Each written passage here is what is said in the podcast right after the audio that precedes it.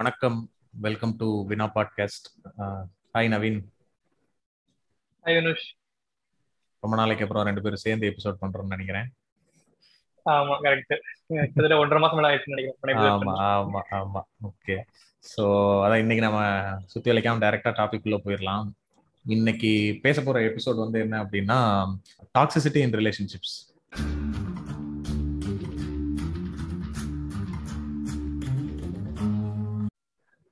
ஸ்பெசிஃபிக்கா சொல்ல போனா ரெட் ஃபிளாக்ஸ் இன் ரிலேஷன்ஷிப் நிறைய விஷயங்கள் இருக்கு. அதாவது என்னன்னா, ரிலேஷன்ஷிப்பை பத்தி நம்ம ஏற்கனவே நிறைய எபிசோட்ல நிறைய இடங்கள்ல மென்ஷன் பண்ணிருப்போம்.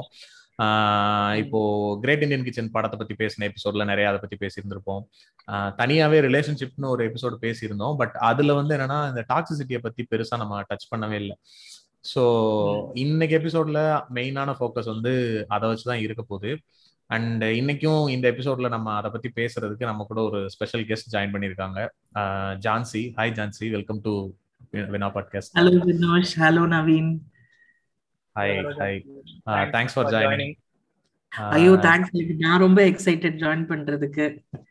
தேங்க்யூ. ரொம்ப நாளா இந்த எபிசோடு யாரை வச்சு பேசலான்னு யோசிச்சுட்டே இருந்தப்ப, ஆக்சுவலா அதான் எங்களுக்கு வந்து ஜான்சி எப்படி இன்ட்ரடியூஸ் ஆனாங்க அப்படின்னா, இந்த கிளப் ஹவுஸ்ன்ற ஒரு ஆப் ஓப்பன் ஆகி அதுல ஒரு ஒரு ஒரு மாசம் எல்லாரும் அந்த இடத்துல சுத்திட்டு இருந்தோம்.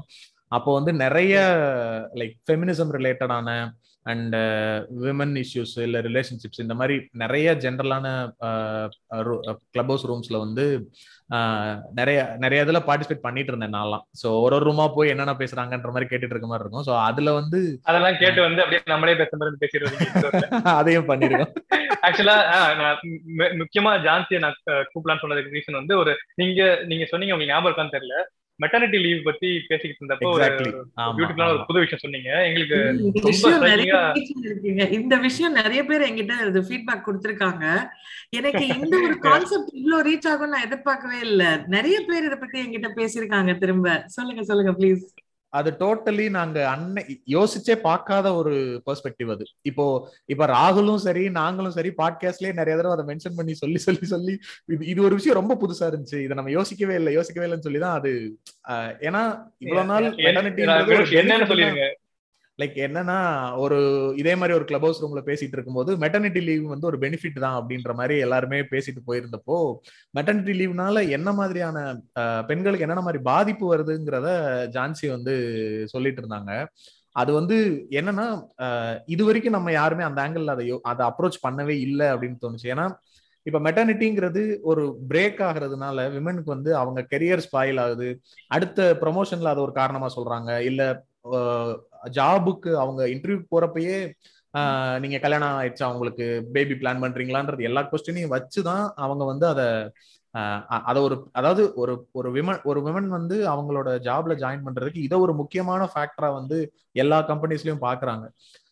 ஸோ அப்படின்றப்ப அது வந்து அவங்களுக்கு ஃபுல்லா வந்து பெனிஃபிட் கிடையாது. ஸோ இதுக்கு ஒரு ஆல்டர்னேட்டிவோ இல்லை அதுக்கு சொல்யூஷன்றது என்ன பண்ணலாம் அப்படின்னும் போது, கம்பல்சரியா அந்த அவங்களுடைய பார்ட்னருக்கும் மெட்டர்னிட்டி மாதிரி பெட்டர்னிட்டி பெனிஃபிட் இல்ல பேரண்டிங் லீவுன்ற மாதிரி கம்பல்சரியா இவங்களுக்கு 6 மாசம்னா அவங்களுக்கு 6 மாசம் கொடுக்கணும்.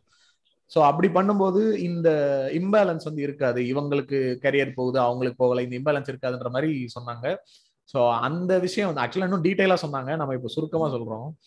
ஸோ அன்னைக்கு வந்து அது ஒரு பயங்கரமான ஒரு ஷாக்கு. அதாவது நம்ம ஒரு பாட்காஸ்ட் ஆரம்பிச்சு ஒரு 4-5 எபிசோடு பேசி நிறைய பேரை ஃபாலோ பண்ணிட்டு அப்புறம் கிளப் ஹவுஸ் ரூம்ல எல்லாம் போய் பேசிட்டு வந்த உடனே, ஓகே நம்ம பெரிய ஃபெமினிஸ்ட் ஆயிட்டோம், நம்ம நிறைய தெரிஞ்சிருச்சு, நம்மளுக்கு நம்ம பேசுறதான் கரெக்ட்னு உட்காந்துருக்கும் போது ஒரு ரூம்ல இது வந்து அப்படியே பலார்னு மூஞ்சில அடிச்ச மாதிரி இருந்துச்சு. சே நம்ம இதை இப்படி யோசிக்கவே இல்லையே அப்படிங்கிற மாதிரி. ஸோ அதுல இருந்து தான் ஜான்சியை வந்து நம்ம ரெகுலரா ஃபாலோ பண்ண ஆரம்பிச்சோம்னு நினைக்கிறேன் கிளப் ஹவுஸ் ரூம்ல.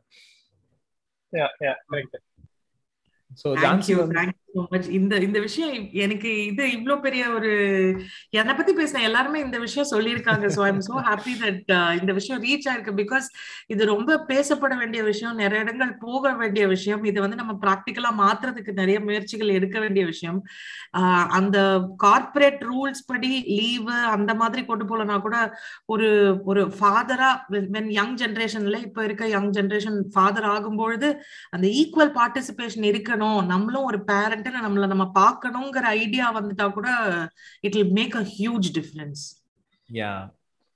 பேரண்டிங்கிறது ரெண்டு பேரும் பண்ண வேண்டியதுன்றதே அன்னைக்குதான் கொஞ்சம் நல்லா உரைச்ச மாதிரி இருந்துச்சு. நம்ம ஜென்ரலாவே பேரண்டிங் குழந்தைய பாத்துக்கிறதுனே மைண்ட் ஆட்டோமேட்டிக்கா அம்மா கிட்டதான் போகுது. அதுவே எவ்வளவு பெரிய தப்பான ஒரு பெர்ஸ்பெக்டிவ்ல நம்ம இருந்திருக்கோன்றது அன்னைக்குதான் ரியலைஸ் ஆச்சு. ஸோ இந்த மாதிரி நிறைய விஷயங்கள் ஜான்சி நிறைய ரூம்ஸ்ல பேசினதை வச்சுதான். ஸோ இந்த எபிசோட்ல மெயினா அவங்க பேசின நிறைய விஷயங்கள் வந்து யூஸ்ஃபுல்லா இருக்கும், கரெக்டா இருக்கும்னு தோணுச்சு. அதனாலதான் ஜான்சி வந்து இந்த எபிசோடுக்கு கூப்பிட்டுருக்கோம். So thank you very much. Okay, எபிசோட்ல போயிடுவோமா நவீன்? போயிடலாம். போறதுக்கு முன்னாடி ஒரு டிஸ்க்ளைமர் மட்டும் போட்டுடலாம். இப்போ ஒரு ரிலேஷன்ஷிப்ல டாக்ஸிசிட்டின்னு சொல்றதோ இல்லை வந்து டாக்ஸிக் கேரக்டர் இருக்குன்னு சொல்றதோ நம்ம வந்து ஒரு ஸ்பெசிஃபிக் ஜெண்டரை குறிக்கவே இல்லை. எந்த ஜெண்டரா இருந்தாலும் சரி எல்லாருக்குமே பொதுவானதுதான். மேபி நம்ம பேசுறப்ப வந்து பழக்க தோஷத்துல வந்து அவன் அப்படின்னு சொல்லிட்டா அதை வந்து சண்டைக்கு வராதிங்க. பொண்ணு தான் அப்படி பண்றா, அவங்க எல்லாரும் என்ன பண்றாங்க எங்களுடைய சொல்றீங்க, சண்டைக்கு வராது. ஏன்னா வர்றாங்க, அந்த மாதிரி வர்றவங்க இருக்காங்க.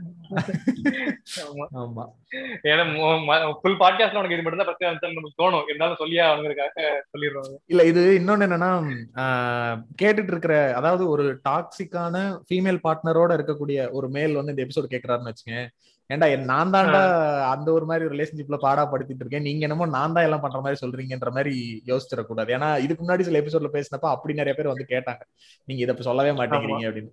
இது வந்து எல்லாருக்கும் எந்த ஜெண்டருக்கு குறிப்பிட்டு சொல்லல, எல்லா டாக்ஸிக்னா அந்த பர்சன் டாக்ஸிக் தான், அவங்க எந்த ஜெண்டரை சேர்ந்தவங்களா இருந்தாலும் சரி, யாரா இருந்தாலும். ரைட், ஜெனரலா நம்ம ஸ்பெசிஃபிக்கா டாக்ஸிசிட்டி எல்லாம் போறதுக்கு முன்னாடி நம்ம ஊர்ல ரிலேஷன்ஷிப்ல போறது பார்ட்னர் சூஸ் பண்றதே எதை பேஸ் பண்ணி இருக்குதுன்னு அதை பத்தி லைட்டா பேசலாம். உங்களுக்கு ஏதாவது எக்ஸாம்பிள்ஸ் மாதிரி சொன்னா எப்படிலாம் இருக்கக்கூடாது, எந்த மாதிரிலாம் பேஸ் பண்ணி ரிலேஷன்ஷிப்ல போகக்கூடாது, எப்படிலாம் பேஸ் பண்ணி பார்ட்னர் சூஸ் பண்ணக்கூடாது, இப்ப எப்படி பண்றாங்க, அதெல்லாம் பத்தி ஏதாவது நம்ம ஸ்டார்ட் பண்ணலாம்னு நினைக்கிறேன். நீங்க ஏதாவது எக்ஸாம்பிள் வச்சிருக்கீங்களா மைண்ட்ல? எக்ஸாம்பிள்க்குன்னு சொன்னா இப்ப வந்து அந்த பொண்ணு இப்ப ஸ்டார்டிங்ல வேணும்னு தான் சொல்லுவா, வாய் தான் வேண்டாம்னு சொல்லு, மனசு வேணும்னு தான் சொல்லும், நீ பார்க்க எங்களை மாதிரி பசங்க எல்லாம் பார்க்கதான் பிடிக்கும் அப்படின்னு சில விஷயங்கள்லாம் இருக்குல்ல. ஒரு பொண்ணு வேணாம்னு சொன்னாலும் இல்ல நீங்க கண்டினியூஸா பர்சீவ் பண்ணிட்டே இருந்தா உனக்கு வந்து கண்டிப்பா அந்த பொண்ணு பிடிச்சிரும். அதனால வந்து அதை பேசிக்கா ஸ்டார்டிங் இருக்கு. இதுக்கெல்லாம் இந்த ஸ்டெப் எல்லாம் போறதுக்கு முன்னாடியே ஒண்ணு இருக்கு. என்னது? முதல்ல எடுத்த உடனே ஐ லவ் யூ சொல்லக்கூடாது. அது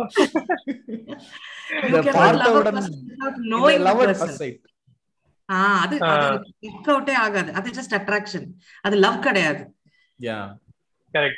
அந்த டிஃபரன்ஸ், அதாவது மொத்த கிளாஸ்லயுமே எந்த பொண்ணு ரொம்ப பாக்குறதுக்கு அவங்களுக்கு அட்ராக்டிவா இருக்குறத பார்த்துட்டு இந்த பொண்ணு தான் இருக்க அட்ராக்டிவா இருக்கு எனக்கு, சோ இந்த பொண்ணு லவ் பண்றேன் அப்படிங்கிறது. மற்ற கேரக்டர்ஸ் எல்லாம் வந்து அவங்க கூட மேபி பர்சனல். இப்ப கூட ரீசெண்டா இதை பார்த்தேன், ஒரு பியூட்டி ஸ்டாண்டர்ட்ஸ் படி பாக்குற யாரோ ஒரு போஸ்ட் போட்டிருந்தாங்க. பியூட்டி ஸ்டாண்டர்ட்ஸ் படி பாத்தீங்கன்னா ஃபார் எக்ஸாம்பிள் மாளவிகா மோகன் வந்து ரொம்ப ஹையா இருக்கலாம், அவங்க வந்து உங்களுக்கு பாக்குறப்போ வந்து ஃபர்ஸ்ட் ரொம்ப அட்ராக்டிவா இருக்கலாம். பட் வந்து நீங்க ரிலேஷன்ஷிப்னு போறப்ப அவங்க கூட மேபி உங்க கேரக்டர் செட் ஆகாம இருக்கலாம், உங்க கிளாஸ்ல கூட படிக்கிற பொண்ணு வந்து உங்க கூட செட் ஆகலாம். ஸோ நீங்க உங்க பார்ட்னர் சூஸ் பண்றது not just be based on your initial attraction அப்படின்னு சொல்லியிருப்பாங்க. ஸோ நீங்க சொல்றது கரெக்ட், பார்த்தோன்னா ஐ லவ் யூ சொல்லிட்டா it doesn't work that way. And பார்த்த உடனே வரது பேரு லவ் கிடையாதுங்கிறது ஃபர்ஸ்ட் நம்ம ரொம்ப தெளிவா புரிய வைக்கணும். அண்ட் லவ்ங்கிறது ஒருத்தரை பார்த்து பேசி பழகி கொஞ்ச நாள் ஆனதுக்கு அப்புறம் தான் ஏற்படக்கூடிய ஒரு விஷயம். டேட்டிங்க்கெல்லாம் நம்ம ஊர்ல வந்து டெஃபினிஷன் இல்ல, அதெல்லாம் ஒரு பேட் வேர்டுன்னே ஆயிடுச்சு. ஆமா, டேட்டிங்னே கெட்ட வார்த்தை. அப்புறம் போறதுக்கு ரிலேஷன்ஷிப் போறப்ப இல்ல ஸ்டார்ட் பண்றப்ப இந்த பேசி பழகுறதுன்னு சொல்றீங்கல்ல, பேசி பழகுறப்ப வந்து ஒரு மாதிரி ஒரு டிஃப்ரெண்டான பேஸ் வச்சுக்கிறது, ரொம்ப ஜென்யூனான பர்சன் மாதிரி, ரொம்ப அந்த கதவை திறந்து விடுறது, சேரை வந்து இழுத்து விடுறது, இந்த மாதிரி எல்லாம் பண்ணிட்டு ஒரு நல்லா பழகி ஒரு ப்ராப்பரான ரிலேஷன்ஷிப் செட்டில் ஆனதுக்கப்புறம் அதுக்கப்புறம் வந்து ரியல் பேஸ் காட்டுறது. So just for winning one person இந்த மாதிரி ஒரு தன்னோட பர்சனாலிட்டி இல்லாம வேற ஒரு பர்சனாலிட்டி எப்படி சொல்றது ப்ரொஜெக்ட் பண்ணி காட்டுறது, அதுவும் ஒரு தப்பான வே ஆஃப் கோயிங் இன்டு ஒரு ரிலேஷன்ஷிப். ஜஸ்ட் நீங்க ஒரு பார்ட்னரை பிடிக்கணும் ஏற்படுது அப்படின்னா ஒரு ஒரு மத்த பாலினத்தோட ஒரு ரிலேஷன்ஷிப் இருக்கணும்னா அது வெறும் ரொமான்டிக் ரிலேஷன்ஷிப்பா மட்டும்தான் இருக்க முடியும்னு நம்ம நம்புறோம். எவ்ரி டைம் தட் ஒரு ஆண் வந்து ஒரு பெண் கிட்ட பேசும்பொழுது அந்த நோக்கத்துல மட்டும்தான் இந்த ரிலேஷன்ஷிப் ப்ரோக்ரஸ் ஆக முடியும், அப்படி இல்லைன்னா ராக்கி கட்டிடுவாங்க. ரிலேஷன்ஷிப் பாசிபிள், ஒரு ஃப்ரெண்ட்ஷிப் பாசிபிள்ங்கிறத நம்ம ரொம்ப கேஷுவலா பிள்ளைங்களுக்கு இல்ல யங் ஜெனரேஷனுக்கு நம்ம அதை புரிய வைக்கணும். அந்த ரிலேஷன்ஷிப்க்கு, அந்த டிஸ்கஷனுக்கு, அந்த கான்வர்சேஷனுக்கு நிறைய ஸ்பேஸ் ஓபன் பண்ணி விடணும் நம்ம. ஸோ அது ஒரு normal relationship is possible without ஒரு ரொமான்டிக் ஆங்கிள் இல்லாம ஒரு பொண்ணுகிட்ட பேச முடியும் அப்படிங்கிறது பசங்களுக்கும், நம்ம மேல பாயாம நம்ம கிட்ட பக்கத்துல உட்காந்து சேஃபா பேசுவாங்கன்ற நம்பிக்கை ஒரு பொண்ணுக்கும் நம்ம ஏற்படுத்தி கொடுக்க வேண்டிய அவசியம் இருக்கு. இல்ல இது சொல்றப்ப அவங்கள ஒரு பார்ட்னரை பிடிக்க வைக்கிறதுன்னு சொல்றப்ப சில வார்த்தைகள்லாம் யூஸ் பண்ணுவாங்கல்ல, இந்த கரெக்ட் பண்றது, உஷார் பண்றது, இந்த மாதிரி வார்த்தைகள்லாம் பாக்குறப்பயே அது பேசிக்கா அதோட அர்த்தம் பாத்தீங்கன்னா வச்சுக்கோங்களேன், பேசிக்கா வந்து ஏமாத்துறது. அப்படி ஏமாத்தி ஒரு ரிலேஷன்ஷிப்ல போறதுக்கு அப்புறம் அது எப்படி வந்து ஒரு சக்சஸ்ஃபுல்லான ரிலேஷன்ஷிப்பா இருக்கும், அது எவ்வளவு லாங் டேர்ம்ல வருங்கிறத யோசிக்கணும்ல. அதை யோசிக்காமலே வந்து அந்த கோயிங் டு தி ரிலேஷன்ஷிப் தான் வந்து அது எண்ட் கோலா வச்சுட்டா அது ரொம்ப கஷ்டமா இருக்கு. அதுதான் நிறைய பேர் இங்க பண்றாங்க. ஆமா, எக்ஸாக்ட்லி நீங்க சொன்னது. கோயிங் இன்டு தி ரிலேஷன்ஷிப் தான் மெயின் கோலா வைக்கறாங்களே தவிர சஸ்டைனிங் தி ரிலேஷன்ஷிப் வந்து அங்க கோல் இல்ல. இல்ல ஏதோ விவேக் ஒரு படத்தை சொல்லுவாரு, அலைகள் ஓய்வதிலேயே ஏதோ ஒரு படத்தை, அதுக்கப்புறம் பாரதிராஜா காட்டா முட்டாள் என்னென்ன கஷ்டப்பட்டு சொல்லுவாரு, கஷ்டப்பட்டு அந்த லவ் சேர்றது காமிச்சிருவாங்க, அதுக்கப்புறம் அந்த லவ்ல எப்படி சஸ்டைன் பண்றதுங்கிறத பேசுறதே ரொம்ப கம்மியான படங்கள்ல. அதான் அழைப்பா இது வந்தபோது அது அதுக்கு எழுந்த பெரிய எதிர்ப்பு ஃபர்ஸ்ட் அதுதான். ஆக்சுவலா கண்டென்ட் வைஸ் பார்த்தா அந்த படம் வந்து ரொம்ப ரெலவென்டான படம். நம்ம வந்து தெரிஞ்சுக்க வேண்டிய விஷயங்கள் நிறைய இல்லை, கல்யாணத்துக்கு அப்புறம் என்னென்ன ப்ராப்ளம்ஸ் இருக்கும், என்னென்ன எப்படி எப்படி லைஃப் போகும், அந்த அதை நீங்க சொன்னீங்க இல்லையா. நம்ம வந்து ஒருத்தரை கரெக்ட் பண்றது அண்ட் அவங்கள வந்து அட்ராக்ட் பண்றதுக்கு நம்ம வந்து நம்மளோட பெஸ்ட் குவாலிட்டிஸ் காட்டுறோம்னு சொன்னீங்க இல்லையா. இது வந்து ஒரு பேசிக் அனிமல் இன்ஸ்டிங்க்ட், ஒரு அதிகமா இருக்கக்கூடிய எல்லா உயிரினத்துக்கும் இது இருக்கும். அது வந்து இந்த ப்ரீனிங்னு சொல்லுவாங்க. ப்ரீனிங் அப்படின்னா அது வந்து தன் இணையை தேர்ந்தெடுக்கும் போது பறவைகள் வந்து மயில் எப்படி தன்னோட தோகையை விரிச்சு அழகா காட்டி ஆடுதோ அது மாதிரி பேசிக் அனிமல் இன்ஸ்டிங். நம்ம என்ன பண்றோம், அதை வந்து நம்ம வந்து அதை வந்து அந்த அனிமல் இன்ஸ்டிங்க்ட்னு சொல்றோம்ல, அந்த பேசிக் கார்னல் ஒரு மனிதனா ஒரு மனிதன் வந்து ஒரு மிருகமா இருக்கக்கூடிய இடத்துல இருந்து நம்ம அதை பார்க்காம அத காதல், அது தெய்வீக காதல், இது வந்து புனிதமானது, இது வந்து இப்ப போற்றத்தக்கது அப்படின்னு சொல்லி அதை வந்து குளோரிஃபை பண்ணி இது ஏதோ ஒரு ஸ்பெஷலான ஃபீலிங் போல, இது ஏதோ தனித்துவமான ஒரு கலை போல. அப்ப இதை வந்து நம்ம வந்து இந்த கலையை வந்து நம்ம எக்ஸ்பர்ட் ஆயிட்டோம்னா நம்ம வந்து நிறைய ஸ்கோர் பண்ணலாம். நமக்கு வந்து நம்ம சக மனிதர்கள் பியர்ஸ்ன்னு சொல்லுவோம் இல்லையா, ஆண்களுக்காக இருக்கட்டும் பெண்களுக்காக இருக்கட்டும், அந்த பியர்ஸ்க்கு நடுவில் நம்மளோட மதிப்பு வந்து அதிகமா காட்டப்படும் அப்படிங்கறதெல்லாம் நம்ம வந்து நம்மளா உருவாக்கிக்கிட்ட கான்ஸ்ட்ரக்ட்ஸ். அதெல்லாம் நம்ம வந்து அந்த அந்த குளோரிஃபிகேஷன் எல்லாம் நம்ம ஸ்ட்ரிப் பண்ணி பார்த்தோம்னா இந்த பீரிங்கிறது ஒரு பயங்கர ஒரு பேசிக் அனிமல் இன்ஸ்டிங். நம்ம வந்து ஒரு ஒரு இணைக்காக நம்மள வந்து நம்ம பெஸ்டா காட்டிக்கிறது. நீங்க சொல்றீங்க ஒரு பார்ட்னர் இருந்தா அதை வந்து மதிப்பு கூடும் அப்படின்னு சொல்றீங்க. அந்த காலத்துல நாங்க ஒரு 10 வருஷத்துக்கு முன்னாடி வந்து சிங்கிளா இருக்கிறதே வந்து ஒரு பெரிய ஒரு போட்டத்தக்க விஷயமா பேசிக்கிட்டு இருப்பாங்க. அப்ப பரவாயில்ல, பேச மாட்டோம். இப்ப அத ரொம்ப மோசமா புனிதப்படுத்தி வச்சிருக்காங்க. அப்ப கூட ஏதோ ஓரளவுக்கு இருந்துச்சு. இப்ப வந்து இந்த சிங்கிள் தான் கெத்து, மொரட்டு சிங்கிள்னு சொல்லி பேர் சொல்ல வேணாம்னு நினைச்சேன். பீயிங் சிங்கிள்ங்கற வந்து அது எனக்கு அது நிஜமாவே ஒரு ஸ்பெஷல் ஒரு விஷயமா பேசுறாங்கன்னு சொல்றீங்களா? இல்ல ஜான்சி, என்ன பண்றாங்கன்னா அப்படி இருக்கு. அதாவது என்னை பொறுத்தவரைக்கும் தப்பு கிடையாது, அவங்களோட சாய்ஸ் இருக்கலாம், இப்படி வேணா இருக்கலாம். ஆனா என்ன பண்ணுவாங்க அப்படின்னா, நாங்க எல்லாம் மொரட்ட சிங்கிள்ரா அப்படின்னு சொல்லிட்டு அதையே ஒரு கேரக்டர் போர்ட்ரே பண்ணி அதை வச்சு வந்து அந்த மொரட்ட சிங்கிள்ங்கற டெர்மினாலஜி உங்களுக்கு புரியுதா? That means they are available for anybody and everybody. அதுதான் correct. It is not like எனக்கு என்ன சொல்றது, எப்படி சொல்றது, கொஞ்சம் சென்சிபிளா டீசென்ட்டா சொல்லணும்னு யோசிக்கிறேன்னா. இல்ல பரவாயில்ல சொல்லலாம், அதான் தப்பு கிடையாது.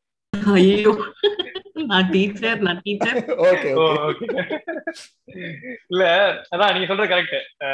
இல்ல அதாவது மொரட்ட சிங்கிள்னா இவங்க வந்து வெளியில பாக்குறப்ப ஏதோ ஆஞ்சநேயர் பக்தர் மாதிரி வந்து இவங்க வந்து பொண்ணுங்களே பாக்காத மாதிரி பில்டப் கொடுப்பாங்க.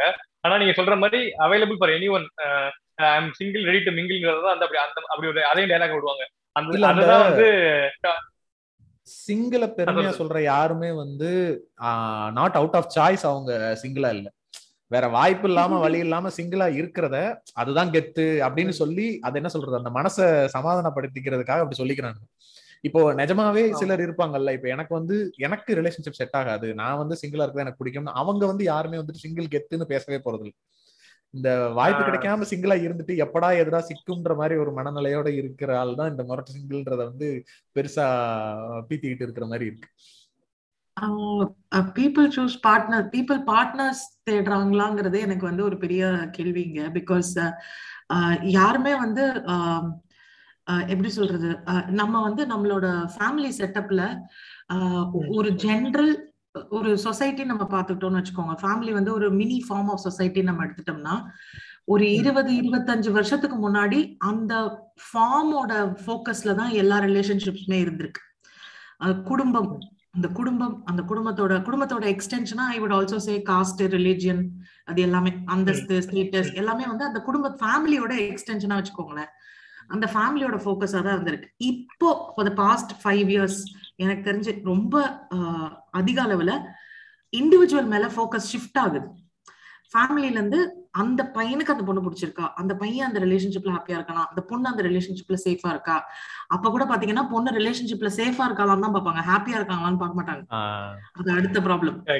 சோ அந்த ஷிஃப்ட் வந்து இப்ப நடக்குதுன்னு எனக்கு தோணுது. பட் அந்த ஷிஃப்ட்டுக்கு நம்ம அந்த யங்கர் ஜெனரேஷனை நம்ம ப்ரிப்பேர் பண்ணிருக்கோமான்றது அடுத்த குவெஸ்டன். ஏன்னா நான் வந்து ஒரு 1980s born. ஸோ நான் கல்யாணம் பண்ண காலகட்டத்துல லவ் மேரேஜ் வந்து ஒரு டாபு, வீட்டுல வந்து எதிர்ப்பாங்க, அதெல்லாம் நடந்தது. ஆனா எனக்கு கல்யாணம் ஆகி இல்ல வீட்டுல எதிர்ப்பாங்கன்னா லைக் வெட்டு குத்து போற அளவுக்கு எதிர்ப்பாங்கன்ற அளவுக்கு சொல்றதுதான் எதிர்ப்போ அப்படிதான் வரும். But I'm just saying, like எனக்கு கல்யாணம் ஆகி அடுத்த 7 yearsல என்னை சுத்தி இருக்கவங்க எல்லாம் கல்யாணம் பண்ணும்பொழுது அந்த வீட்டு ஆணுக்கு பெண் கிடைக்கிறது ரொம்ப சிரமமா இருந்தது. ஏன்னா பெண் வந்து இப்ப எக்ஸ்பெக்டேஷன் வந்து அந்த ஆணுக்கும் இருக்கு, பெண்ணுக்கும் இருக்கு.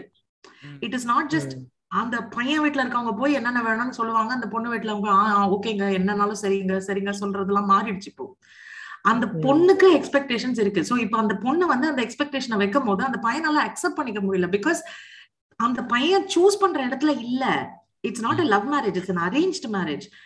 அங்கேயே அந்த பெண்ணோட எக்ஸ்பெக்டேஷன்ஸ் வந்து சபைக்கு வரும்பொழுது ஒரு திகைப்பு இருக்கு. தன்னால வந்து அத ஒரு பெண்ணால வந்து நமக்கு ப்ராப்ளம் வந்து பையன்கிட்ட மட்டும் இருக்கும்னு நான் சொல்லல, பெண்கிட்டயும் இருக்கு. ஏன்னா எந்தெந்த எக்ஸ்பெக்டேஷன்ஸ் வைக்கணும், லைக் எனக்கு வந்து மாப்பிள்ள வந்து இந்த கலர்ல தான் இருக்கணும், இந்த ஹைட்ல தான் இருக்கணும் வைக்கிற எக்ஸ்பெக்டேஷன்ஸ். கொஞ்சம் மாப்பிள்ளைக்கு கொஞ்சம் முன்னெத்தி ஏற இருந்தா வழுக்க விழுத வேண்டாம் அப்படின்னுடுவாங்க, அந்த மாதிரி எக்ஸ்பெக்டேஷன் சொல்றேன். But this is like something that happens with all men. இல்ல இது ஒரு காலகட்டத்துல எல்லா ஆண்களுக்கும் நடக்கக்கூடியதுங்கிறதே அவங்களுக்கு புரியல. சோ இப்ப பார்ட்னர் வந்து எப்படி சூஸ் பண்றோம் அப்படின்னா, இன்னைக்கு பாக்குறதுக்கு எப்படி இருக்காங்க, இன்னைக்கு எப்படி இருக்காங்கன்றத வச்சு நம்ம சூஸ் பண்றோமா, இல்ல நாளைக்கு எப்படி இருப்பாங்கன்றத வச்சு சூஸ் பண்றோமா, இல்ல நம்ம 2 பேராலயும் ஒர்க் அவுட் பண்ண முடியுமாங்கறத வச்சு சூஸ் பண்ணுமா.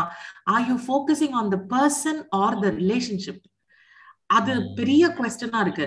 இப்ப நம்ம வந்து அரேஞ்ச்டு மேரேஜ் சினாரியோஸ்ல கூட அந்த தனிப்பட்ட எஜுகேஷன் வந்து ஒரு பேசிக் ரைட் ஆயிடுச்சு இப்ப எல்லாருக்கும். அதாவது படிப்புங்கிறது ஒரு கஷ்டப்பட்டு அடையிற ஒரு விஷயத்துல இருந்து படிப்புங்கிறது சாதாரணமா எல்லாருக்கும் கிடைக்கக்கூடிய ஒரு விஷயம் ஆயிடுச்சு. நாலேஜ் அதே மாதிரி ஒரு ஓப்பன் ஆக்சஸ் இன்டர்நெட் வந்ததுல இருந்து நாலேஜ் இஸ் வெரி காமன். யார் வேணா இந்த மாதிரி பாட்காஸ்ட் கேட்டு அன்லேர்னிங் ப்ராசஸ், லேர்னிங் ப்ராசஸ், யார் வேணா என்ன வேணா தெரிஞ்சுக்கலாம். நமக்குள்ள எழாத இது வரைக்கும் எழுந்திருக்காத கேள்விகள் இன்னைக்கு எழுந்துக்கலாம். நம்ம கேட்க பயப்பட்ட கேள்விகளை நம்ம சத்தமா கேட்க ஆரம்பிச்சிருக்கலாம். இது எல்லாமே நடக்க ஆரம்பிக்கும் போது ஒரு இண்டிவிஜுவல் மேல ஃபோக்கஸ் வந்துகிட்டே இருக்கும் பொழுது அந்த ஃபோக்கஸை ஹேண்டில் பண்றதுக்கோ அந்த ஃபோக்கஸ்க்கு கம்பேட்டபிளான, அதாவது எனக்கான தேவைக்கு ஒரு கம்பேட்டபிளான பார்ட்னர் என்னால சூஸ் பண்ணிக்க முடியுங்கிற நம்பிக்கையோ இல்ல எப்படி சூஸ் பண்ணுங்கிற அறிவோ ஏதோ ஒண்ணு இந்த ஃபேமிலில இருந்து இண்டிவிஜுவலுக்கு ஃபோக்கஸ் ஷிஃப்ட் ஆகும் போது நம்ம அதுக்கு ட்ரெயின் பண்ணிருக்கோமா, அதற்கான எக்ஸ்போஷர் கொடுத்துருக்கோமாங்கிறது ஒரு பெரிய கேள்வி. இப்போ ஆக்சுவலி ரொம்ப ட்ரூ இப்ப நீங்க சொல்ற விஷயம். ஏன்னா இன்னும் சொல்ல போனா அரேஞ்ச் மேரேஜ்ல இன்னும் நிறைய பேர் ரொம்ப கம்ஃபர்டபுளா இருக்காங்க. அவங்களுக்கு வந்து லவ் மேரேஜை விட அரேஞ்ச் மேரேஜ் ரொம்ப, அத நான் வந்து எப்படி சொல்றேன்னா ஃபேமிலியா இல்லாம சொல்லட்டுமா? அது ஏன் நான் சொல்றேன், சொல்லுங்க சொல்லுங்க. லவ் மேரேஜ்ல பிரஷர் வந்து pressure to prove is on the couple. Arranged மேரேஜ்ல என்ன பிரச்சனை நடந்தாலும் நீ தானே பார்த்த, வா பேசு, நீ தானே கொண்டு வந்த பொண்ணு. சோ அந்த ஒரு ப்ராப்ளமுக்கு உங்களுக்கு அந்த சேஃப் ஜோன், அந்த ஒரு பஃபர் ஜோன் இருக்கும்ல, அது ரொம்ப பிராட் அரேஞ்ச்ட் மேரேஜ்ல. நீங்க மாமா, அத்தை, சித்தப்பா, சித்தி, அப்பா எல்லா எதுக்கு வேணா யார வேணா கூப்பிடலாம். And everybody will try to make the relationship work. Exactly. Love marriage-la they'll be waiting for the relationship work. இல்ல make the relationship work work இல்லையாங்கிற ரெண்டாவது விஷயம். அது பிரேக் ஆகாம அப்படியே வச்சிட்டு அத ஃபேர் பண்ணிட்டே இருக்கிற மாதிரி ஏதாவது பண்ணிடுவாங்க. Exactly. And love marriage-la வந்து they'll be waiting. Okay, பாத்தியா நீ பாத்து மாப்பிள்ள பாத்தியா இதுக்கு தான் சொன்ன அப்பவே வேண்டா பாத்தியா அப்படினுவாங்க. அதேதான் அதேதான். ஆமா. இல்ல அவங்க சொல்ற மாதிரி they are waiting for someone your decision to go wrong. அவங்க எப்படி உங்களை நிஜமாவே பாசமா இருக்க முடியும்? இதனால உன்னோட ஹாப்பினஸ் இதனால போகுது, இருந்தாலும் I am still waiting for you your decision to be proven wrong அப்படின்னு அது எவ்வளவு தப்பா இருக்குது பாருங்க. அங்க அங்க அங்க வந்து நிஜமான பாசமே இல்லை. பேரண்டா இருக்கட்டும் ரிலேட்டிவா இருக்கட்டும் நீங்க சொல்ற பாயிண்ட் டக்குனு எனக்கு ஸ்பைக் ஆனது. கரெக்ட். ஆக்சுவலா நம்மள இது வந்து இப்ப நிறைய பேர் சொல்றாங்க கேஸ்ட் இன்டர் கேஸ்ட் வந்து எனக்கு பிரச்சனை இல்ல இன்டர் ரிலிஜியன் பிரச்சனைலாம் சொல்லுவாங்க. ஆனா சேம் கேஸ்ட்ல சேம் ரிலிஜியன்லயே வந்து சொந்தக்கார பையனே கூட யாரோ ஒரு பொண்ணு வந்து இந்த மாதிரி அந்த பையனை நான் லவ் பண்றேன் அப்படின்னு சொன்னா அதுவே இவங்களுக்கு ஒத்துக்க மாட்டாங்க. ஏன்னா இங்க பிரச்சனை அது எல்லாமே பிரச்சனை தான். ஆனா அது எல்லாத்தையும் தாண்டி நீயா சூஸ் பண்ற அப்படிங்கறதே இவங்களுக்கு ஒரு பெரிய பிரச்சனை. அதை எப்படி நீ சூஸ் பண்ணலாம்? எனக்கு தெரியாதா? நான் பார்த்து வைக்க தெரியாதா? உனக்கு என்ன வேலை? உனக்கு என்ன தெரியும் சின்ன பையன் நீ அப்படின்னு அடுத்த வருஷம் கல்யாணம் நடக்கும் குழந்தை மட்டும் கேட்பான். அதை எப்படி பெரிய பையன் ஆயிட்டல அத பத்தி பேசக்கூடாதுன்னு சொன்னாங்க. அது கடமை, அது கடமை. அது வந்து நீங்க என்ஜாய் பண்றீங்களா இல்ல உங்களுக்கு வேணும்னு பண்றீங்களா அதெல்லாம் கிடையாது, உங்களோட கடமை. இங்க மொத்தமா வாழ்க்கையவே கடமையாதான் வாழ்ந்துகிட்டு இருக்காங்க. 20 வருஷம் முடிஞ்ச உடனே படிச்சு முடிக்கணும், வேலைக்கு போகணும், வேலைக்கு முடிச்ச உடனே கல்யாணம் பண்ணணும், கல்யாணம் முடிச்ச உடனே குழந்தை பெற்றுக்கணும், குழந்தை பெற்ற உடனே அதை படிக்க வைக்கணும். இதை வந்து ஒரு கட்டாயத்துக்காகவே பண்றாங்க. பிறந்துட்டோமேன்னு கல்யாணம் பண்றது, கல்யாணம் பண்ணிட்டோமேன்னு குழந்தை பெற்றுக்கிறது அப்படிதான் போய்கிட்டு இருக்கு. யாருமே எதையுமே விரும்பி புடிச்சு புரிஞ்செல்லாம் பண்ற ஆட்கள் வந்து ரொம்ப ரொம்ப கம்மியா தான் இருக்காங்கன்னு நினைக்கிறேன். அந்த மாதிரிதான் இருக்கு. அண்ட் இப்போ அதே மாதிரி இப்போ அந்த மாதிரி இப்போ எல்லாரும் சேர்ந்து அதை ஒர்க் அவுட் பண்ண ட்ரை பண்ண வைப்பாங்கன்றதையும் ஒரு ரீசன். இன்னொன்னு என்னன்னா நான் அஸ் அ பர்சனா சேஞ்ச் ஆக வேண்டியதே இல்லை. இப்ப நம்ம டாபிக் குள்ள வர்றோம்னு நினைக்கிறேன். கரெக்டா தான் வரேன்.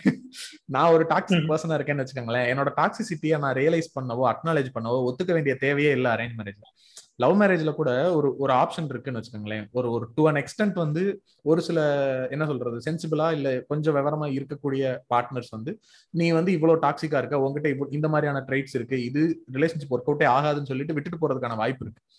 கல்யாணம் அரேஞ்ச் மேரேஜ்ல நடக்கும்போது வேற ஆப்ஷனே கிடையாது. கல்யாணம் பண்ணி வச்சதுக்கு அப்புறம் தான் உன்னோட டாக்ஸிசிட்டி எல்லாம் வெளியே வரப்போகுது.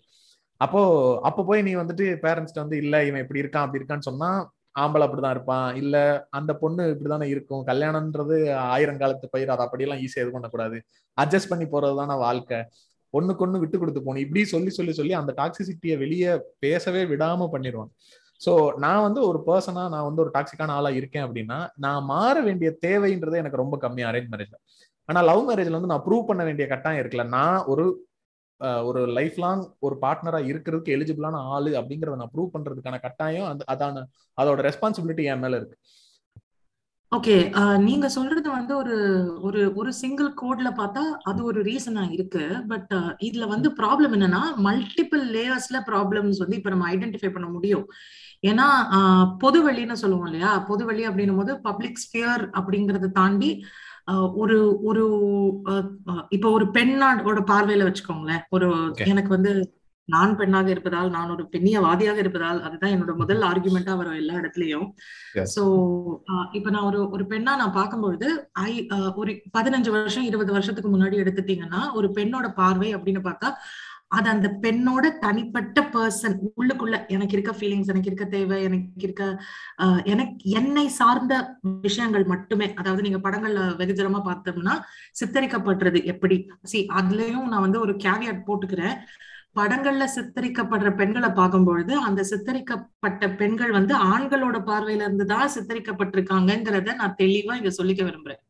சோ நீங்க வந்து பெண் இப்படிதான் இருப்பான்னு நீங்க படங்களை பார்த்து தெரிஞ்சுக்கிட்டீங்க அப்படின்னா அது முழுக்க முழுக்க ஒரு ஆணோட எழுத்து, ஒரு ஆணோட பார்வை. பெண்கள் அப்படி கிடையாது. ஓகேங்களா? ஸோ யா, கம்மிங் பேக், இந்த டிஸ்க்ளைமரோட நான் என்னோட ஆன்சருக்கு திரும்ப வரேன்.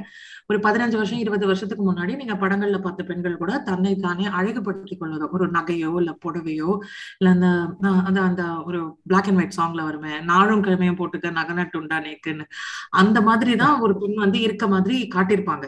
தன்னை சார்ந்த விஷயம் மட்டுமே, ஏன் ஹஸ்பண்ட், ஏன் குழந்தை அப்படின்னு தான். இந்த சென்டிமெண்ட் சீன்ஸ் கூட அப்படிதான் வரும், என்னோட ஹஸ்பண்ட், என்னோட குழந்தை அப்படின்னு தான் வரும். ஸோ அந்த பர்சனல் ஸ்பியரை தாண்டி அறிவு சார்ந்த ஒரு அந்த இமோஷன்ஸ்ல இருந்து டிஸ்கனெக்ட் ஆகி இன்டெலிஜென்ஸோட கனெக்ட் ஆக ஆரம்பிச்சுட்டாங்க பெண்கள். ஓகேங்களா? ஸோ அதுக்கு காரணம் நான் சொன்ன மாதிரி எஜுகேஷன் வந்து இப்போ ஒரு பேசிக் ரைட். இப்போ ஒரு ஒரு பெண் வந்து வேலைக்கு போகணும் அப்படின்னு நினைக்கிறது நார்மல் பிஹேவியர்ல இருந்து மாறா இருந்தது ஒரு 20-25 இயர்ஸ்க்கு முன்னாடி. கல்யாணம் பார்க்க போறாங்க அப்படின்னா அந்த பெண் கிட்ட கேட்பாங்க, நீ வேலைக்கு போவியாமா? அப்ப வேலைக்கு போவேன்னு அந்த பெண்ணு சொன்னா உடனே ஒரு 2 நிமிஷம் ஒரு அமைதி இருக்கும் அந்த இடத்துல. அந்த மாதிரி இருந்தது. ஆனா இப்போ women are expected to work after education, because அது பெண்களோட பேரண்ட்ஸும் சரி இல்ல அந்த மாப்பிள்ளைய விட்ட ஐ மீன் பொண்ணு பார்க்க வரவங்களும் சரி, யாருனாலும் அந்த பெண் படிக்கிறது டிகிரிக்காக மட்டும் இல்ல வேலைக்காக அப்படிங்கறத புரிஞ்சுக்கிட்டாங்க. ஓகேங்களா? இப்ப பெண் வேலைக்கு போறது இட்ஸ் த நார்மல் திங். இப்ப வீட்டுல ஒரு பொண்ணு இருக்கு அப்படின்னா தான், ஏமா படிச்சிருக்கிய ஏன் வேலைக்கு போலன்றதுதான் இப்ப கேள்வியா இருக்கு. ஓகேங்களா? சோ அந்த எஜுகேஷன் ஒரு பேசிக் ரைட் ஆயிடுச்சு. எக்ஸ்போஷர், ஒரு ஒரு ஒரு இடத்துக்கு போய் நம்ம கல்வி படிக்க போகும்பொழுது அங்க நம்ம டெக்ஸ்ட் புக்ல இருந்து படிக்கிறத விட கூட படிக்கிறவங்கல இருந்து படிக்கிறது தான் ஜாஸ்தியா இருக்கும்.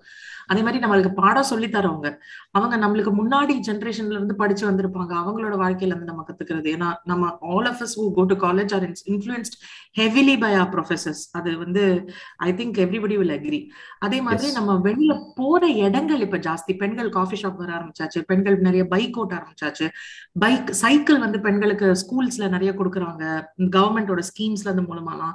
இந்த சைக்கிள் பைக்குங்கிறது ஒரு எவ்வளவு பெரிய பவர்ஃபுல் வெப்பனுங்கிறது ஒரு ஆணால புரிஞ்சுக்கவே முடியாது. ஒரு தன்னை தானே எனக்கு எங்க வேணுமோ என்னால அங்க போயிட்டு வர முடியுங்கிற ஒரு ஃப்ரீடம் இருக்குல்ல, அது ஒரு பெண்ணுக்கு ஒரு எவ்வளவு பெரிய பவர்ஃபுல்லான weapon. It has open public space for the women. So public ஸ்பேஸ்ல சேர்ந்து போய் உட்காரும்பொழுது நீங்க வந்து 4 நாள் உங்களுக்கு நீங்க போட்டிருக்க நகையை பத்தியோ புடவை பத்தியோ நெயில் பாலிஷ் பத்தியோ பேசுவீங்க. 5ஆவது நாள் you obviously start talking about your intelligence. நீ எந்த மாதிரி ஒரு பையன் பாக்குற, இந்த பையன் இது பண்றானா இது ப்ராப்ளம், நீ வந்து இவன் சொல்றத கேட்காத, இல்ல உங்க அம்மா அப்பா உன்னை வந்து இந்த வேலையோட நிறுத்த சொன்னாங்கன்னா அதை கேட்காத, உனக்கு வந்து இந்த இடத்துல இதை விட பெட்டரான வேலை இருக்கு, அந்த வேலைக்கு நீ ஏன் போக முடியாது, நீ ஏன் போகலாம், நீ போகிறதுக்கு அந்த நெட்வொர்க்கிங் இருக்கு இல்லையா, அது ஜாஸ்தி ஆயிடுச்சு. சோ இப்போ இமோஷன் சார்ந்து மட்டுமே நம்ம பெண்களை பார்த்து பார்த்து பழகி இன்டெலிஜென்ஸ் சார்ந்து இப்ப நம்ம பாக்குறதுக்கு கொஞ்சம் மறுப்பு இப்ப ஆரம்பிச்சிருக்கு. அந்த மறுப்பு வந்து எப்படின்னா, நான் என்ன சொல்றது, பார்க்க மாட்டேன் அப்படிங்கறது இல்ல, ஆண்கள் கிட்ட பார்க்க தெரியலன்னு நான் நினைக்கிறேன். லைக் ஒரு பெண்ணை வந்து அறிவு சார்ந்த ஒரு ஒரு உயிரா பார்க்க ஆணுக்கு தெரியல. சோ இந்த இந்த பப்ளிக் ஸ்பியர்ல பெண்கள் வர ஆரம்பிச்சதுக்கு அப்புறம் நீங்க சொல்றீங்க இல்லையா, இந்த ரிலேஷன்ஷிப்குள்ள ஒரு டாக்ஸிக் பிஹேவியரை ஐடென்டிஃபை பண்றது கஷ்டம், ஐடென்டிஃபை பண்ணாலும் அதை கொண்டு வர்றது கஷ்டம்னா லவ் மேரேஜ் வர்சஸ் அரேஞ்ச் மேரேஜ்ல நோ, ரெண்டுத்துலயுமே வந்து அது இப்போ ஈஸியா நடந்துரும். ஒண்ணு அந்த அந்த அந்த எப்படி சொல்றது, ஒரு எக்ஸ்டென்ட் வரைக்கும் அவங்களால போக முடியும். இப்போ 25 வருஷத்துக்கு முன்னாடி டிவோர்ஸ் ரேட்லாம் ரொம்ப கம்மியா இருந்தது, இப்போ வந்து டிவோர்ஸ் ரேட் அதிகமா இருக்குன்னு ரொம்ப சிம்பிளா நம்ம வந்து ஒரு கல்ச்சர் மேல ப்ராப்ளம் சொல்லிட்டு போறோம். 25 வருஷத்துக்கு முன்னாடி பெண்கள் சகிச்சுக்கிட்டு இருந்தாங்க, காரணம் அவங்களால தனியா இந்த சொசைட்டில சஸ்டெயின் பண்ண முடியாது. ஆனா இப்போ பெண்கள் மேக்சிமம் எதுக்காக சகிச்சுப்பாங்க அப்படின்னா, தன்னோட பெற்றோர்களோட அந்த இமோஷனல் பிளாக்மெயில் இருக்கும் இல்லையா, நீ விட்டுட்டு வந்தா அப்பாவுக்கு அவமானம், அம்மாவுக்கு அவமானம், நான் தற்கொலை பண்ணிப்பேன், தம்பிக்கு கல்யாணம் நடக்காது, தங்கச்சிக்கு கல்யாணம் நடக்காது. சோ அதுக்கு வெயிட் பண்ணுவாங்க. தன்னோட குழந்தையோட இக்கனாமிக் சேஃப்டி, எனக்கு என்னை நம்பி வந்த குழந்தைக்கு என்னால வந்து ப்ரொவைட் பண்ண முடியுமா, என்னை நம்பி வந்த குழந்தை பெண் குழந்தையா இருந்தா நாளைக்கு அந்த குழந்தைய வந்து தப்பு சொல்லாம, ஒரு அப்பா இல்லாம தப்பு சொல்லாம என்னால வளர்க்க முடியற அளவுக்கு எனக்கு தைரியம் இருக்கா, அதுக்கு வெயிட் பண்ணுவாங்க. அதை தாண்டி வேற எதுக்கும் பெண்கள் வெயிட் பண்ண மாட்டாங்க. If they don't do it today till break the relationship tomorrow or 5 years down the line. But அந்த ரிலேஷன்ஷிப்ல இருந்து பெண்களுக்கான டிமாண்ட் வந்தாச்சு, அதை ப்ரொவைட் பண்ணாதான் அந்த அந்த ரிலேஷன்ஷிப்ல இருக்க அதர் பர்சன் அதை ப்ரொவைட் பண்ணாதான் ரிலேஷன்ஷிப் ப்ரொசீட் ஆகும், அது வளரும். அது ப்ரொவைட் பண்ண மறுத்தாலோ அதை ஏன் நம்ம கொடுக்கணும், இது அந்த என்டைட்டில்மெண்ட்னு சொல்லுவோம் இல்லையா, நான் இப்படிதான் இருப்பேன் அப்படின்னு சொல்லுவோம் இல்லையா, அந்த என்டைட்டில்மெண்ட் வந்து அங்க உங்களை தடுத்தாலோ, அந்த பெண்ணை வந்து உணர்வு மட்டுமே இல்லாம அறிவும் சார்ந்த ஒரு ஜீவியா நீங்க பார்க்க மறுத்தாலோ அந்த ரிலேஷன்ஷிப் உடையும் கண்டிப்பா. என்னோட க்வெஸ்சன் என்ன இருக்கு அப்படின்னா, இப்போ எஸ் நீங்க சொல்றதெல்லாம் நான் அக்செப்ட் பண்ணிக்கிறேன். எனக்கு என்னன்னா ஒரு 5-6 ஒரு 10 வருஷத்துக்கு முன்னாடி இருந்த சினாரியோக்கும் இப்ப இருக்க சினாரியோக்கும் ஆப்வியஸ்லி ஒரு சேஞ்ச் இருக்கு. அந்த இந்த மாதிரி ஒரு டாக்ஸிக்கான பிஹேவியர் இருக்குன்னா அதை ஐடென்டிஃபை பண்ணி இந்த ரிலேஷன்ஷிப்பை விட்டு பிரேக் ஆகி வர்றதுக்கான பெண்களுடைய நம்பர்ஸ் வந்து அதிகமாயிருக்குன்றத நான் ஒத்துக்கிறேன். பட் என்னன்னா பெரும்பாலும் இதை அப்படி அக்செப்ட் பண்ற அளவுக்கான மனநிலை வந்துருச்சா, இல்லை இன்னுமே அது ஒரு ரொம்ப ஒரு ஸ்மால் பாப்புலேஷனா தான் இருக்கான்ற கொஸ்டின் இருக்கு. ஏன்னா எனக்கு தெரிஞ்சு இப்போ இந்த அளவுக்கு கிளாரிட்டியோ இல்லை அதை தாக்கு பிடிக்க முடியாம வெளியே வர்றதோ அது இன்னுமே ஒரு ரொம்ப ஒரு ஒரு சின்ன ஒரு குரூப் ஆஃப் லைக் ரொம்ப அந்த ஒரு ஒரு பிரிவிலேஜ் தான் இருக்காங்க. இல்ல பிரிவிலேஜ்னு சொல்ல முடியாது. நீங்க அப்படி வந்து எக்கனாமிக் பேக்ரவுண்ட் வச்சு நம்ம பார்த்தோம் அப்படின்னாக்கா நீங்க வந்து நம்ம என்னுடைய எனக்கு ஒரு ஒரு 1999 2000 சொல்றேன் என்ன இல்ல early 2000s வச்சுக்கோங்களேன். அப்படி நம்ம எக்கனாமிக் பிரிவிலேஜஸ் வச்சு பார்த்தோம்னா கூட அந்த ஒர்க்கிங் கிளாஸ் இருப்பாங்கல்ல, நீங்க சொல்ற எக்கனாமிக்கலி பிற்படுத்தப்பட்ட மக்கள், ஒரு அந்த லெஸர் பிரிவிலேஜ்ட் கேட்டகரியில இருந்து வந்த மக்கள், they do not wait for social gratification. நான் இந்த ரிலேஷன்ஷிப்ல இருந்து வெளியில வந்தா என்ன பார்த்து சமூகம் என்ன சொல்லுங்கிற கேள்வியே அங்க கிடையாது. அவங்களுக்கு அந்த ஹஸ்பண்ட் வந்து அடிக்கிறாங்க, ஒர்க் அவுட் ஆகல, குடிக்கிறாங்க அப்படின்னா they don't wait to break the relationship. அவங்க வந்து யோசிக்க மாட்டாங்க. அங்க இருந்து அது நம்ம நினைச்சுக்கிறோம் அப்படியே பிரிவிலேஜ்டு கிளாஸ்ல தான் இது வந்து பாசிபிள் அப்படின்னு. சுத்தமா பிரிவிலேஜ் இல்லாத கிளாஸ்லயும் இது நடக்கும். பிரிவிலேஜ்டு கிளாஸ்ல தன்னை தானே சேஃப் படுத்திக்க கூடிய எக்கனாமிக் செக்யூரிட்டி அந்த பொண்ணுக்கு இருக்கும்.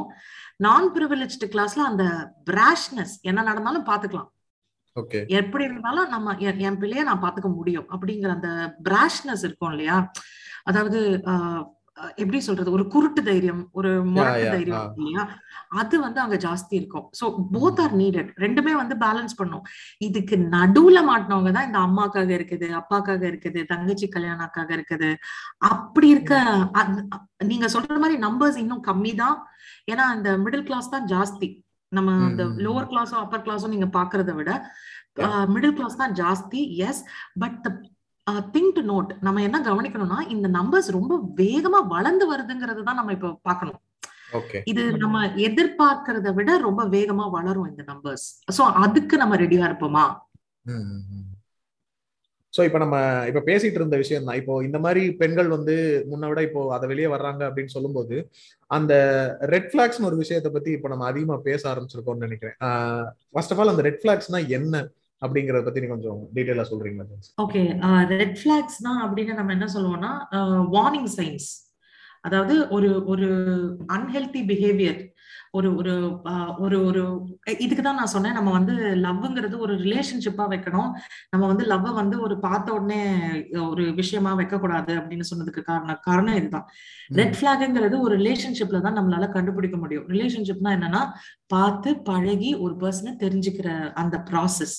அந்த ப்ராசஸ்ல உங்களுக்கு ஏதாவது ஒரு வார்னிங் சைன்ஸ் தெரிஞ்சதுன்னா அதை நீங்க இக்னோர் பண்ணக்கூடாது. அதுதான் அந்த ரெட் ஃபிளாகுக்கான மெயின் ரீசன். ஏன்னா ஒரு பர்சன் கிட்ட இன்கம்பேட்டபிலிட்டிங்கிறது நம்ம ஒத்துக்க, அதாவது நமக்கும் அவங்களுக்கும் ஒரு ஒரு நான் ஒரு எக்ஸாம்பிளோட சொல்றேன்.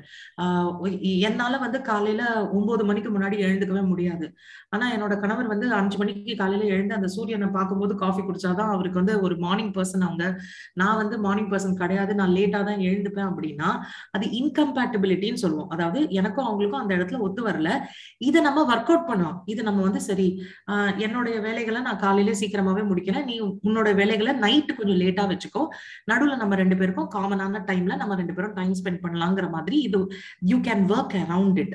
பட் ரெட் ஃபிளாக்னா என்னன்னா இப்ப ஃபார் எக்ஸாம்பிள் அவங்க வந்து ஒரு இடத்துல நீங்க உங்க ஷாப்பிங் போறீங்க, உங்களால அந்த பேக் தூக்க முடியல, நீங்க வந்து அவங்க கிட்ட அந்த பேக் தூக்க சொல்லி கேக்குறீங்க, இது லேடிஸ் பேக் நான் தூக்க மாட்டேன் அப்படின்னு ஒரு பப்ளிக் பிளேஸ்ல அவங்க வந்து ஸ்ட்ரெயிட்டாவே உங்ககிட்ட சொல்றாங்க அப்படின்னா, இல்ல நீங்க 2 தடவை கால் பண்ணீங்க, அவங்க 2 தடவை கால் பண்ணாங்க, நீங்க கால் எடுக்கல, அப்ப டைரக்டா வந்து நின்று நான் கால் பண்ணேன் நீ ஏன் காலை எடுக்கல அப்படிங்கறது ரொம்ப ஆக்ரோஷமா கேட்டாங்க அப்படின்னா இதெல்லாம் ரெட் ஃபிளாக்ஸ். இந்த ரெட் ஃபிளாக்ஸ் வந்து நம்ம ஏன் வந்து ரெட் ஃபிளாக்ஸ் நேம் பண்றோம் அப்படின்னா இது 1-2 விஷயங்கள் இல்ல ஒரு நம்பர், ஒரு சின்ன குறிப்பிட்ட அளவு நம்பர்ஸ், உங்களுக்கு எந்த நம்பர் கம்ஃபர்டபுளோ வச்சுக்கோங்களேன், அந்த நம்பர் அளவுக்கு எல்லா விதமான ரிலேஷன்ஷிப்ஸ்லயும் இந்த ப்ராப்ளம்ஸ் இருக்கும். பட் இந்த ரெட் ஃபிளாக்ஸ் நீங்க போட்டுட்டே வரீங்க அப்படின்னா ஒரு நாள் நின்று யோசிச்சு பாருங்க எத்தனை ரெட் ஃபிளாக்ஸ் நீங்க தாண்டி வந்திருக்கீங்கன்னு. Is this relationship with all the red flags? நீங்க பார்த்த அந்த ரெட் ஃபிளாக்ஸ் எல்லாம் தாண்டி போகக்கூடிய அளவுக்கு இந்த ரிலேஷன்ஷிப்ல நீங்க உங்களை இன்னும் கொடுக்க விரும்புறீங்களா? இந்த ரிலேஷன்ஷிப் நீங்க உங்களை கொடுக்கற அளவுக்கு உங்களுக்கு திரும்பி தருதா, இல்ல அந்த ரெட் ஃபிளாக்ஸ் உங்களை ரொம்ப பயமுறுத்துதா? இதுதான் ரெட் ஃபிளாக்ஸ்க்கான ஆக்சுவல் டெஃபினிஷன். ஓகே, பட் நீங்க சொல்ற மாதிரி நிறைய ரெட் ஃபிளாக்ஸ் இருக்கணும் கூட அவசியம் கிடையாது. ஈவன் ஒரு ரெட் ஃபிளாக், ஃபார் எக்ஸாம்பிள் ஒரு பிசிக்கல் அபியூஸ் இருக்குன்னா அந்த ஒரு ரெட் ஃபிளாகே கூட it's more then enough to think about breaking the relationship. அப்படியே வச்சுக்கலாம். நம்பர்ஸ் வந்து நம்ம ஸ்பெசிஃபை பண்ண முடியாது. இப்போ நீங்க சொல்ற மாதிரி எனக்கு வந்து அந்த இப்போ பிசிக்கல் அபியூஸ் அப்படிங்கிறது எனக்கு வந்து ஒரு தடவை நடந்தா கூட I cannot stay in the relationship. அது can be the slightest pushனு கூட வச்சுக்கோங்களேன், அடிக்க கூட தேவையில்லை. தப்புன்னு ஒரு படம் வந்து இல்லையா, it was just one slap. So அந்த ஒரு ஸ்லாப் இல்ல, எனக்கு வந்து ஒரு புஷ் இருந்தா கூட ஐ கேனாட். நோ, நீ வந்து அப்போ when you are pushed to the corner you resort to your physical strength. நீ வந்து என்ன வந்து கம்ப்ளீட்டா ஓவர் பவர் பண்ணணும்னு நீ முடிவு பண்ணிட்ட அப்படின்றதுதான் அந்த புஷ்ஷோட மீனிங். சோ அப்ப வந்து நான் நம்பர் ஆஃப் ரெட் ஃபிளாக்ஸ் எல்லாம் பார்க்க முடியாது. இட் இஸ் ஸ்டில், அதனாலதான் நான் சொன்னேன் அந்த ரெட் ஃபிளாக்ஸ் உங்களை ஓவர் பவர் பண்ணுதா அப்படின்றதுதான் மெயின் குவெஸ்டின். நீங்க குடுக்கிற அளவுக்கு இந்த ரிலேஷன்ஷிப் உங்களுக்கு திரும்ப தருதா? Any relationship you will give in.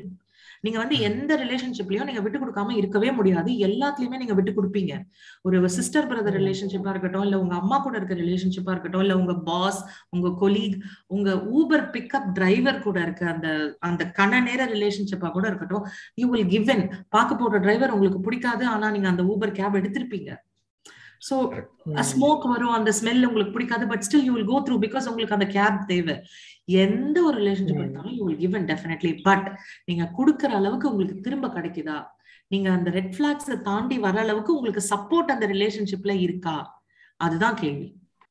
Maybe அதை தாங்கினா அது வர்த்தா அப்படிங்கிற மாதிரி. மேபி அதை தாங்கினா சில டைம் வந்து அந்த ரெட் ஃபிளாக் வந்து பேசி சேஞ்ச் பண்றதுக்கான சான்சஸ் இருக்கும். பட் ஸ்டில் அந்த வர்க் இருக்கா அந்த ரிலேஷன்ஷிப்லங்கிறத டிஃபைன் பண்றது இல்ல, டிசைட் பண்றது வந்து இந்த ரெட் ஃபிளாக்ஸ் சொல்லலாம். கரெக்டா? மேபி நம்ம என்ன பண்ணலாம், மேபி இன்னொரு நோன் ரெட் ஃபிளாக்ஸ் ஒரு 4-5 பத்தி டிஸ்கஸ் பண்ணலாம். சோ தட் மேபி கேட்கறவங்க அதை ஃபேஸ் பண்ணியிருந்தாலோ இல்ல அவங்களே அதை அந்த கேரக்டர் வச்சிருந்தாலோ மேபி அதை ரிலேட் பண்ணிக்கலாம், இல்ல யோசிச்சு பார்க்கலாம். உங்களுக்கு டக்குன்னு தோன்ற மாதிரி ஏதாவது ரெட் ஃபிளாக் இருந்தா சொல்லுங்க, இல்ல ரொம்ப இம்பார்ட்டன்ட் ரெட் ஃபிளாக். எனக்கு வந்து ரொம்ப இம்பார்ட்டன்ட்டா எனக்கு தோணுது, ஏன்னா நான் I come from an abusive childhood. அதனால எனக்கு வந்து physical violence is a very big red flag for me. அது வந்து எனக்கு ஒரு இன்ஸ்டன்ட்ல ஒரு இடத்துல ரொம்ப ஸ்லைட்டஸ்ட் ஃபார்ம்ல நடந்திருந்தா கூட ஐ would have walked out of my relationship. அது வந்து எனக்கு வந்து அது growing up எனக்கு அது ஒரு 14 before I even got into the relationship வச்சுக்கோங்களேன், ஒரு 14 years 15 yearsலயே I decided நம்ம மேல நம்மளோட கன்சென்ட் இல்லாம ஒரு பர்சனோட கை படுது அப்படின்னா that is not at all going to be okay ங்கிறது I decided. சில பேருக்கு it can be like இல்ல இந்த அர்ஜுன் ரெட்டில வர மாதிரி slap is also a way of expressing love அப்படின்ற மாதிரி இருக்கலாம் சில பேருக்கு. I'm not saying that's wrong. நான் அது தப்பு சரின்னு சொல்ல வரல. இப்போ இந்த இடத்துல நான் அதை தப்பு சரின்னு ஜட்ஜ் பண்ணவும் வரல. I'm saying for each person it can be. இப்போ சில பேர், இப்ப நான் சொன்னேன் இல்லையா, 2 தடவை ஃபோன் பண்ணுவாங்க, ஃபோன் எடுக்கலன்னா நேர்ல வந்து நிப்பாங்கன்னு. எனக்கு வந்து அது லேக் ஆஃப் ட்ரஸ்டா தெரியும். சில பேருக்கு அதுதான் கேர் தெரியும். ஐயோ 2 தடவை ஃபோன் பண்ண உடனே வந்து நின்னுட்டாங்க பாத்தியா, என் மேல அவ்வளவு அக்கறை பாத்தியா அப்படின்னு தெரியும்.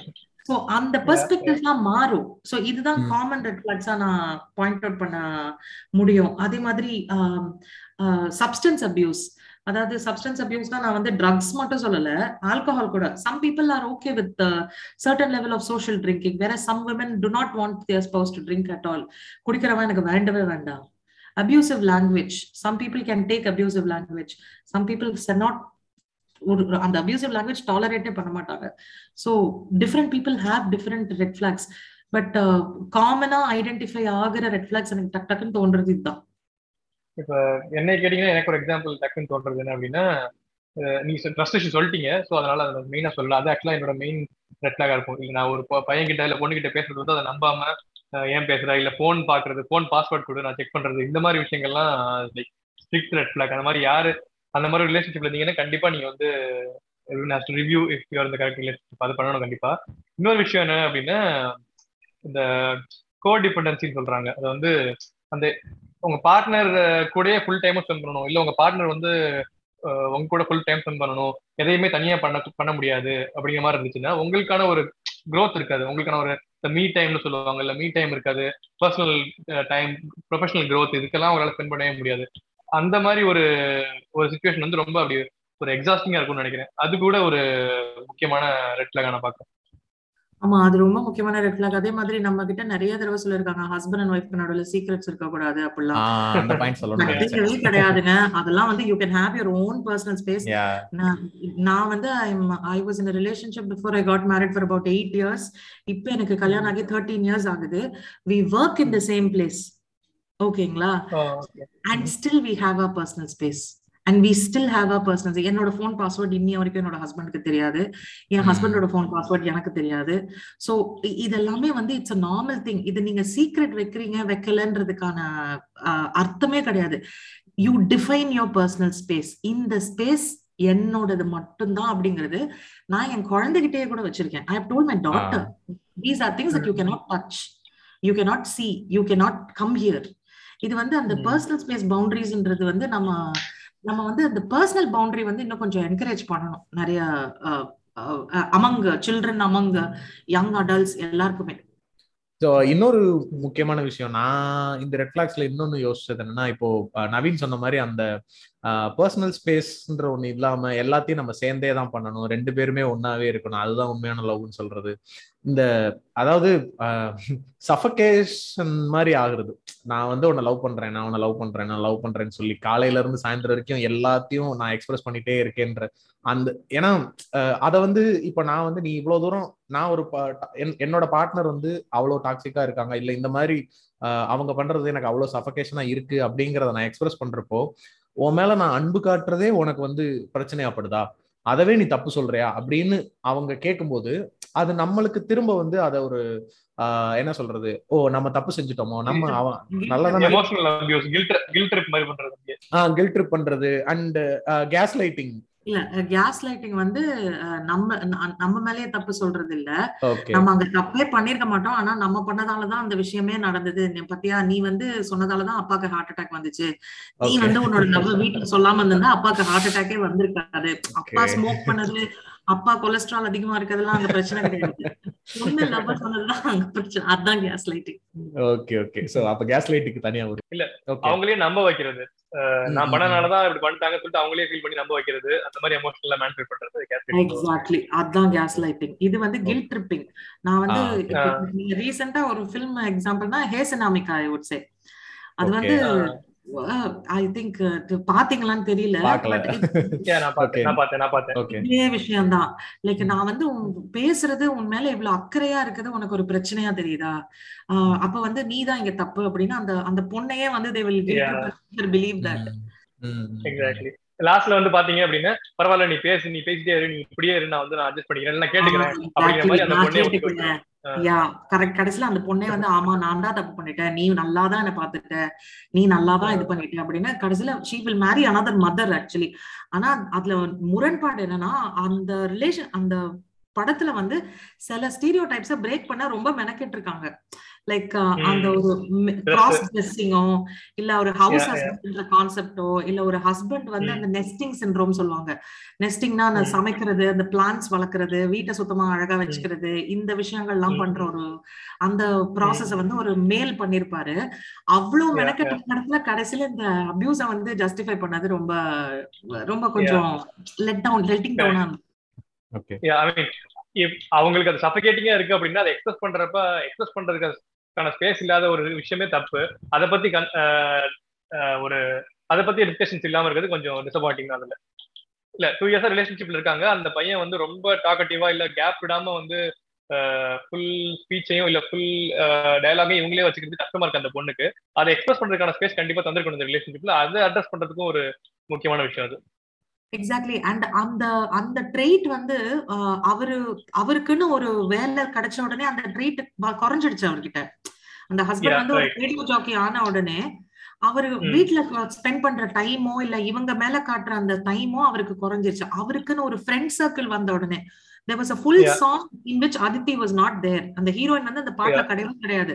அந்த ஹீரோவும் அவரோட ஃப்ரெண்ட்ஸும் மட்டும் தான் அந்த பாட்டுல இருப்பாங்க. சோ அவருக்குன்னு ஒரு ஸ்பேஸ் வந்ததுக்கு அப்புறம் இது குறைஞ்சிடுச்சு. So that is a healthy growth or ஒரு resolution of a red flag. அது மேல கான்சென்ட்ரேட் பண்ணாம இவங்க திரும்ப அந்த ஹீரோ ஹீரோயின் லவ் ஆங்கிள்குள்ள அந்த பிளாட்டை கொண்டு போய் நிக்க வச்சுட்டாங்க. அண்ட் இன்னொரு முக்கியமான விஷயம் நம்ம பேச வேண்டியது, இது வந்து இது ரெட் ஃபிளாக் ரெட் ஃபிளாக் இல்லைன்னு பேச தெரிஞ்ச தெரியாத ஆட்கள் எல்லாருமே யூஸ் பண்ற ஒரு டேர்ம் இந்த பொசசிவ்னஸ். இந்த பொசசிவ்னஸ்ன்றது இருக்கணுமா இருக்கக்கூடாதா? அதே அதே அதே என்ன அதை பத்தி நீங்க சொன்ன இல்லையா, நம்ம வந்து ரிலேஷன்ஷிப்புக்கும் லவ்வுக்கும் வந்து டிஃபரன்ஸ் சொல்லி கொடுக்காம நம்ம வேர்டை வந்து ரொம்ப மாத்தி மாத்தி யூஸ் பண்றோம். ஆமா, கேரையும் பொசசிவ்னஸையும் அந்த மாதிரி நம்ம ரொம்ப மாத்தி மாத்தி யூஸ் பண்றோம். So, அது again, I think is a problem. Possessiveness-ங்கிறது வந்து இது அர்த்தம் தெரியாம தான் இதை வந்து நம்ம ரொம்ப மிஸ்யூஸ் பண்றோமோ, அந்த வார்த்தைக்கான சரியான அர்த்தம் தெரியாம தான் நம்ம அதை வந்து ரொம்ப மிஸ்யூஸ் பண்றோமோங்கிறது எனக்கு தோணிட்டே இருக்கும். கேர் இருக்கலாம், நீங்க வந்து அவுட் ஆஃப் லவ் வந்து பார்ட்னர் மேல கேர் இருக்கலாம். அதாவது இப்போ வந்து எப்படி சொல்றது, நீங்க வெளியே போறப்ப வந்து இந்த மாதிரி ஆகலாம் அப்படின்னு உங்களுக்கு அட்வைஸ் பண்றது மேபி அலோடா இருக்கலாம். ஆனா வந்து நீ இப்படி யாரு கூட வெளியே போக கூடாது, நீ என் கூட மட்டும் தான் இருக்கணும்னு சொல்றது அது பொசசிவ்னஸ். அது வந்து எக்ஸாக்ட்லி எக்ஸாக்ட்லி, அதாவது இப்ப நம்ம வந்து பொசசிவ்னஸ்ங்கிறதுக்கான அர்த்தம் நம்ம புரியாம தான் இந்த இடத்துல நம்ம வந்து சிக்கிக்கிட்டோமோ அப்படின்னு தோணுது எனக்கு. Possessiveness is a very patriarchal word. Patriarchal word அப்படின்னு நான் சொல்லும்பொழுது அது வந்து ஆணை குற்றம் சொல்றதுக்காக சொல்லலைங்க. இதுவும் திரும்ப வந்து எனக்கு கிளப் ஹவுஸ் ஞாபகங்கள் திரும்ப வருது.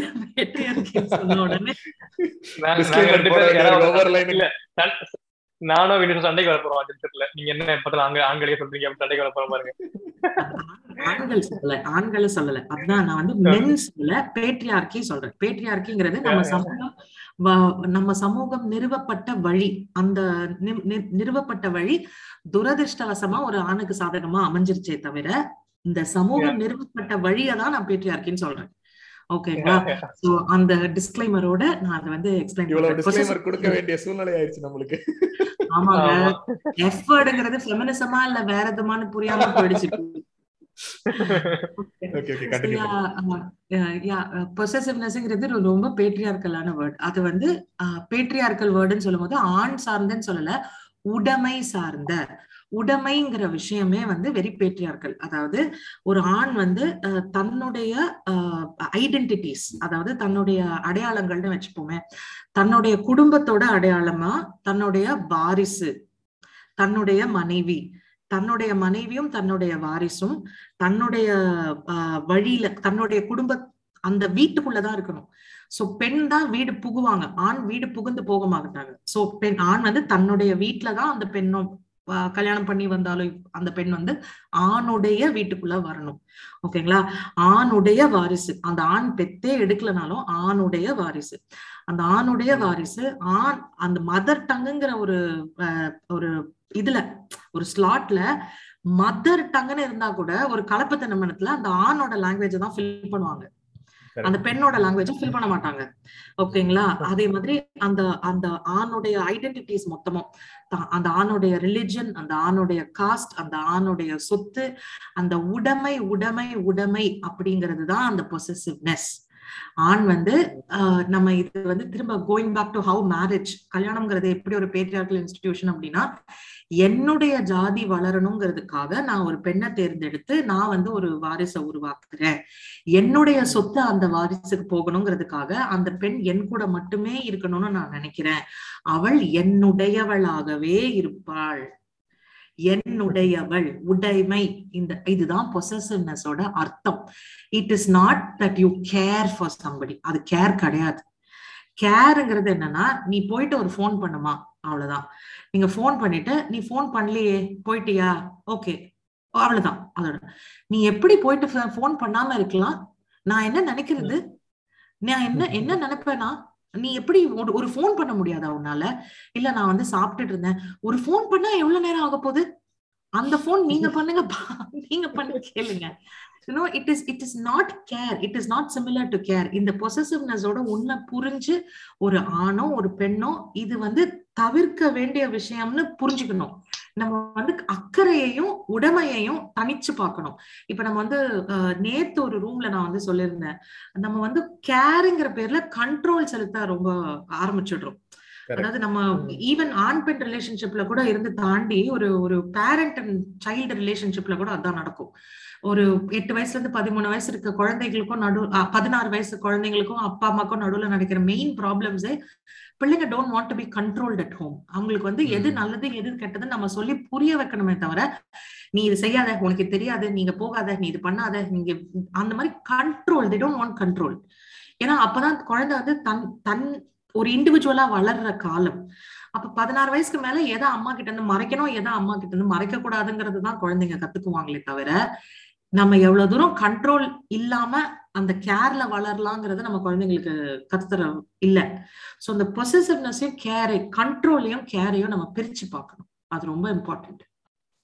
ஆக்சுவலா ஒரு நல்ல பாயிண்ட் டச் பண்ணீங்க. நான் இந்த ரெட் ஃபிளாக்ஸ்ன்றது வந்து நம்ம ரொமான்டிக் பார்ட்னர்ஸ்குள்ள மட்டும்தான் அப்படின்றது கிடையாதுல்ல. அது எந்த ஒரு ரிலேஷன்ஷிப்ல வேணா அந்த ரெட் ஃபிளாக்ஸ் இருக்கலாம். அது ஒரு ஃப்ரெண்ட்ஷிப்பா இருக்கலாம், இல்ல ஒரு பேரண்ட் கூட ஒரு டாக்ஸிக்கான பேரண்டா இருக்கலாம், அவங்கள்ட்ட கூட நீங்க ரெட் ஃபிளாக்ஸ் பார்க்கலாம். Exactly the friend who does never takes out his purse is also a red flag person தான். யா சோ இந்த எபிசோட் ஆக்சுவலா வந்து நம்ம கேக்குறவங்களுக்கு வந்து இது ஒரு ரொமான்டிக் பார்ட்னர்ஸ்க்கு நடுவுல இருக்கிற ரெட் ஃபிளாக்ஸ் மட்டும் இல்ல, இது எனி கைண்ட் ஆஃப் ரிலேஷன்ஷிப். அதுல வந்து கூட இருக்கிறவங்களுடைய அந்த ஆப்போசிட் சைட்ல இருக்கக்கூடிய பார்ட்னர் வந்து அவங்க டாக்ஸிக்கா இருக்காங்க அப்படின்றத, அது எந்த இடத்துலயுமே நம்ம வந்து லைக் அதை சகிச்சுக்கிட்டு போகணும். அப்படி சகிச்சுக்கிட்டு போனாதான் நான் நல்ல பையன், நீ ஒரு நல்ல உத்தம, அந்த அது எதுவுமே தேவை இல்லைன்றதுதான் இந்த எபிசோடோட ஒரு முக்கியமான பாயிண்ட். அது அந்த நல்ல பையன் அப்படிங்கிற, அந்த நல்ல பையன் நல்ல பொண்ணு அப்படிங்கிற டெஃபினேஷன் இருக்குல்ல, அதுவும் ரொம்ப ப்ராப்ளமேட்டிக்கான டெஃபினேஷன்ஸ்ங்க. ஏன்னா நம்ம வந்து மொராலிட்டி வளர்க்காம மாரல்ஸ்னு சொல்லி ரூல்ஸ் போட்டு வளர்த்துட்டு இருக்கோம். இன்னொரு மேஜரான விஷயம், இந்த ஒரு நார்சிஸ்டிக் பார்ட்னர் கூட இருக்கிறது எவ்வளவு ஒரு மோசமான ஒரு ஒரு லைக் அந்த நார்சிசிசம்ங்கிறது எப்படிப்பட்ட ஒரு red flag. First of all நார்சிசிசம்னா என்ன? நார்சிசம்ங்கிறது வந்து அது கொஞ்சம் எப்படி சொல்றது, அது டெஃபினட்டா சொல்லணும் அப்படின்னா, நான் இப்போ இந்த ஒரு கண்ட்ரோலிங் ஆஸ்பெக்ட் எக்ஸ்பிளைன் பண்ணேன் இல்லையா ரிலேஷன்ஷிப்ஸ்ல, நாட் ஜஸ்ட் ரொமான்டிக் ரிலேஷன்ஷிப்ஸ், ஒரு அண்ணன் தம்பி, இல்ல அக்கா தங்கச்சி, இல்ல அம்மா குழந்தை, யாரை வேணா இருக்கட்டும், எந்த ரிலேஷன்ஷிப்ல அந்த கண்ட்ரோல் பத்தி பேசணும் இல்லையா. அந்த பவர், ஒரு ரிலேஷன்ஷிப்ல வந்து பீப்புள் வித் பவர் வந்து ஈக்குவலா இருக்க மாட்டாங்க. Mostly there will be power with one person and the other person will not have the power. அப்படிதான் நம்மளோட கல்ச்சரலி ஐடென்டிஃபைட் ரிலேஷன்ஷிப்ஸ் எல்லாமே அப்படிதான் இருந்திருக்கு, எக்ஸப்ட் ஃபார் ஃப்ரெண்ட்ஷிப். ஃப்ரெண்ட்ஷிப்ல மட்டும்தான் அந்த பவர் வந்து ஒரு பெரிய பிரச்சனையா இருக்காது. But it will also play in subtle ways. அங்கேயும் சட்டில் வீஸ்ல இருக்கும், பட் ப்ரிடாமினா இப்ப அண்ணன் தம்பின்னா அண்ணன் தான் அந்த பவர், மூத்தவன் வீட்டுக்கு பெரியவன் அவன் தான் தலைச்சம் புள்ள அப்படின்ற பவர், ஹஸ்பண்ட் ஒய்ஃப்னா ஹஸ்பண்ட் கிட்ட பவர் இருக்கும், அம்மா பொண்ணு அப்படின்னா அம்மா கிட்ட பவர் இருக்கும். இந்த பவர் வந்து ஒரு பர்சன் கிட்ட மாற்ற எல்லா ரிலேஷன்ஷிப்லயுமே நீங்க நார்சிசிஸ்டிக் பிஹேவியர் பார்க்கலாம். நார்சிசிஸ்டிக் பிஹேவியர் வந்து எப்படி அப்படின்னா, ஃபர்ஸ்ட் வந்து அந்த self absorbed and self involved, செல்ஃபிஷ்னு சொல்லுவோம் இல்லையா, அதுதான் first identification. Second identification and very, எனக்கு தெரிஞ்சு இந்த நார்சிசிஸ்டிக் பிஹேவியர்ல ஒரு பெரிய ப்ராப்ளமேட்டிக்கான ஐடென்டிஃபிகேஷன் என்னன்னா, நான் உன்னுடைய நல்லதுக்கு தான் பண்றேன்னு உன்னை நம்ப வைக்கிறது தான் அடுத்த ப்ராப்ளமேட்டிக்கான ஐடென்டிஃபிகேஷன். நேத்து வந்து there was a Clubhouse room we were talking, அதுல இருந்து நான் அப்படியே கண்டினியூ பண்ணி எக்ஸாம்பிள் சொல்லணும் அப்படின்னா, வில் ஸ்மித் போய் கிறிஸ் ராக் அடிச்சது ஒரு நார்சிசிஸ்டிக் பிஹேவியர்.